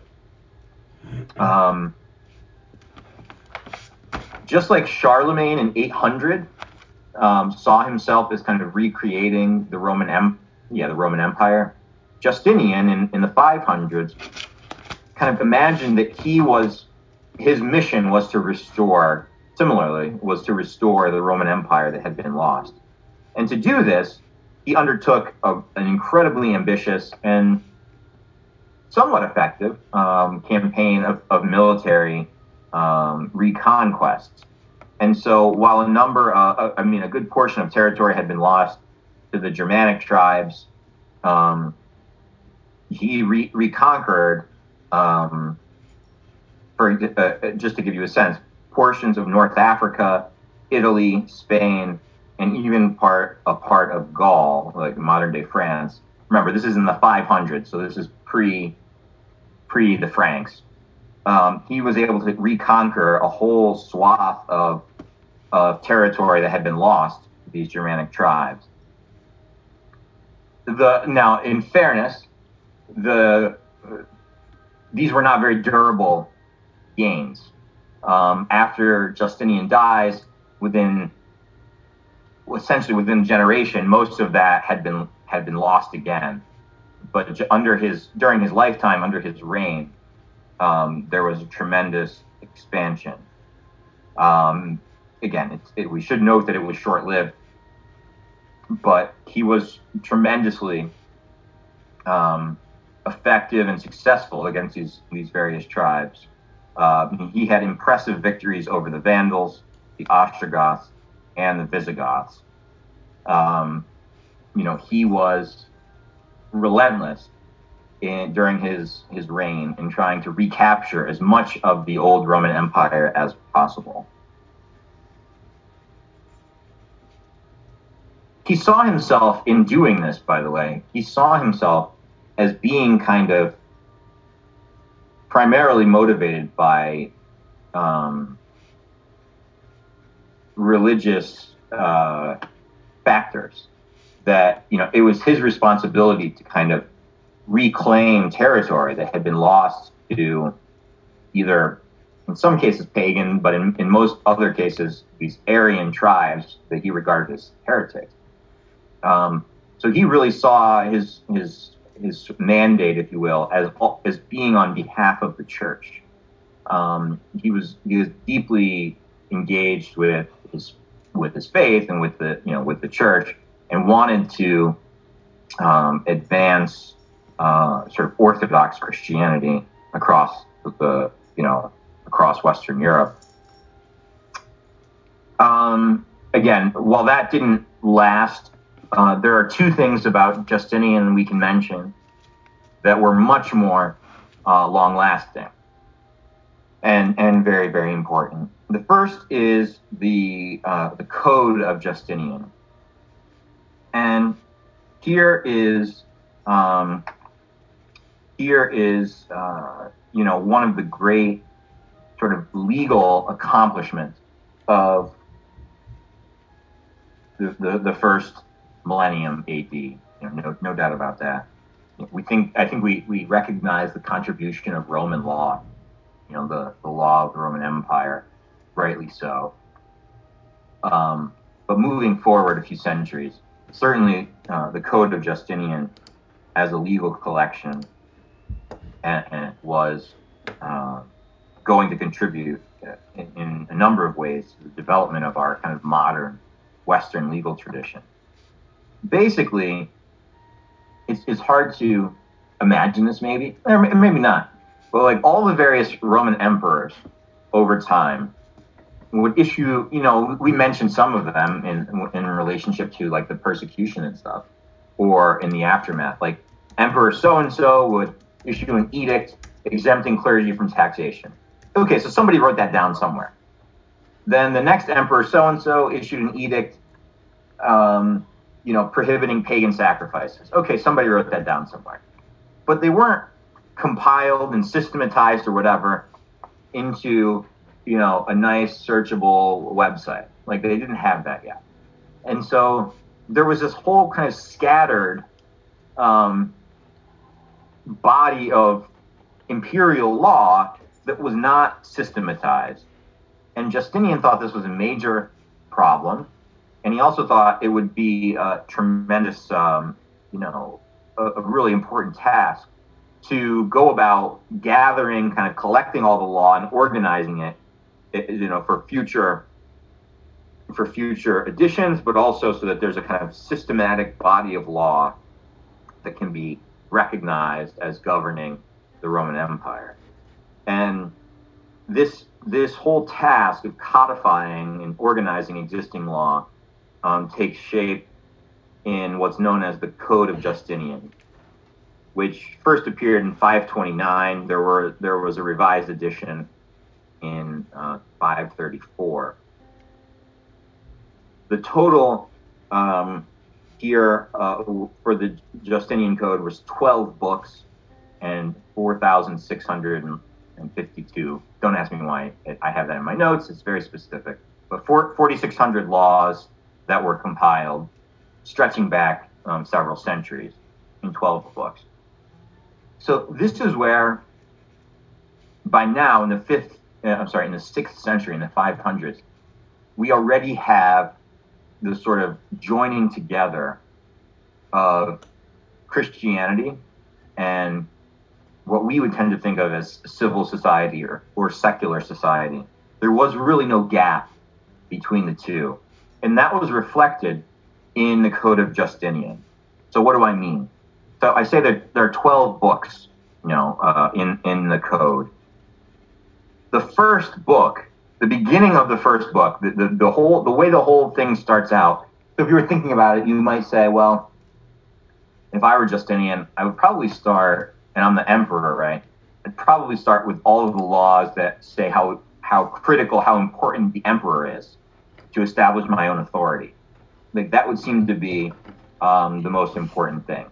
Like I don't think it's a coincidence, right? That you know, if you think about the Constitution in our context, um, or at least the Bill of Rights, like so much of it was about locating the authority with you know among the people like that was the key takeaway, right? And so that's what you focus on when you're when you're set, setting it out. So you might think that Justinian would want to affirm, you know, his own power. Instead, book one of the Code of Justinian was on the Trinity. It was a series of essentially laws that, that took that were that were um, you know from the, the various general councils. Um, the next uh, 12 chapters of the Justinian Code all dealt with the church, with theological matters, with the administration of the church, and so on. And so he prior I mean, in his mind, this was, you know, where you start and then you move into sort of the political realm. But the point is, you know, it would it would we would be totally shocked, you know, if if somebody proposed that like our we have a, compo- uh, a composite sort of American legal code. Um, and the, you know the first the first section were quotes from the Catechism. You know, like we wouldn't ha- have any sense of why that would be. Um, but in this age, the the union, if you will, the the over, the complete overlapping of of religious considerations and civil considerations was such that it made sense for the Justinian Code to start out with a discussion of religious matters. Um, you know, it's hard to overstate. Well, maybe it's not hard, but it, it, it's it's important to note that the Justinian Code, after Justinian dies, you know, it kind of peters along, but it will be rediscovered in in the middle later in the Middle Ages at the University of Bologna, which is the sort of the, the medieval university that's uh, tasked with sort of legal development and and it's not a stretch to say that you know the Justinian Code influenced Bologna, the University of Bologna, which really influenced the development of both canon law and sort of the modern Western legal tradition. and so Justinian, you know, it's not a stretch to get back to um, the Code of Justinian for even the influence on our, our legal system today. The last thing, since we're just about out of time, is Hagia Sophia, or the Church of Holy Wisdom, uh, Santa Sophia, if you will, in uh, in Constantinople, right, in Istanbul. Um, he wanted to have uh, a great sort of visible achievement in in Constantinople. Uh, it's shocking.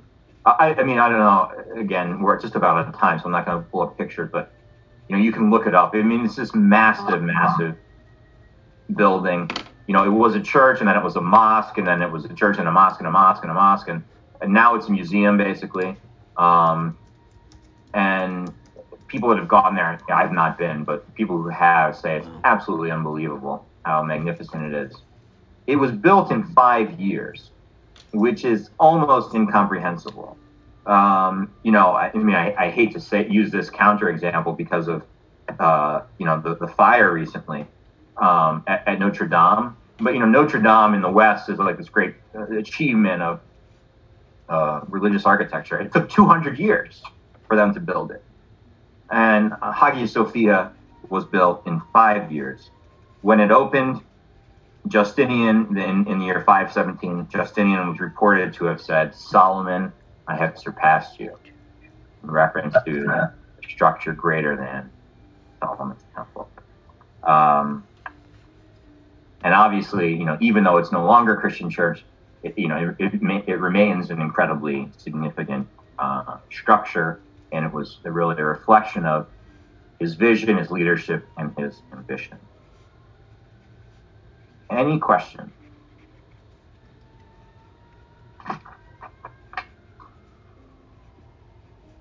Um, so today's the 22nd. So we have we do meet next week, right? Um, the following week is Easter Monday, and so we don't meet, but we do uh, we do meet next week, and so um, I will look forward to talking to you next Monday. Thanks very much, everyone. Can I ask a question? Bye bye. Go ahead, Rob. Hello. I'm, looking at a picture of the Hagia Sophia. Mm-hmm. Um, were the minions added later, or are those part of the original structure?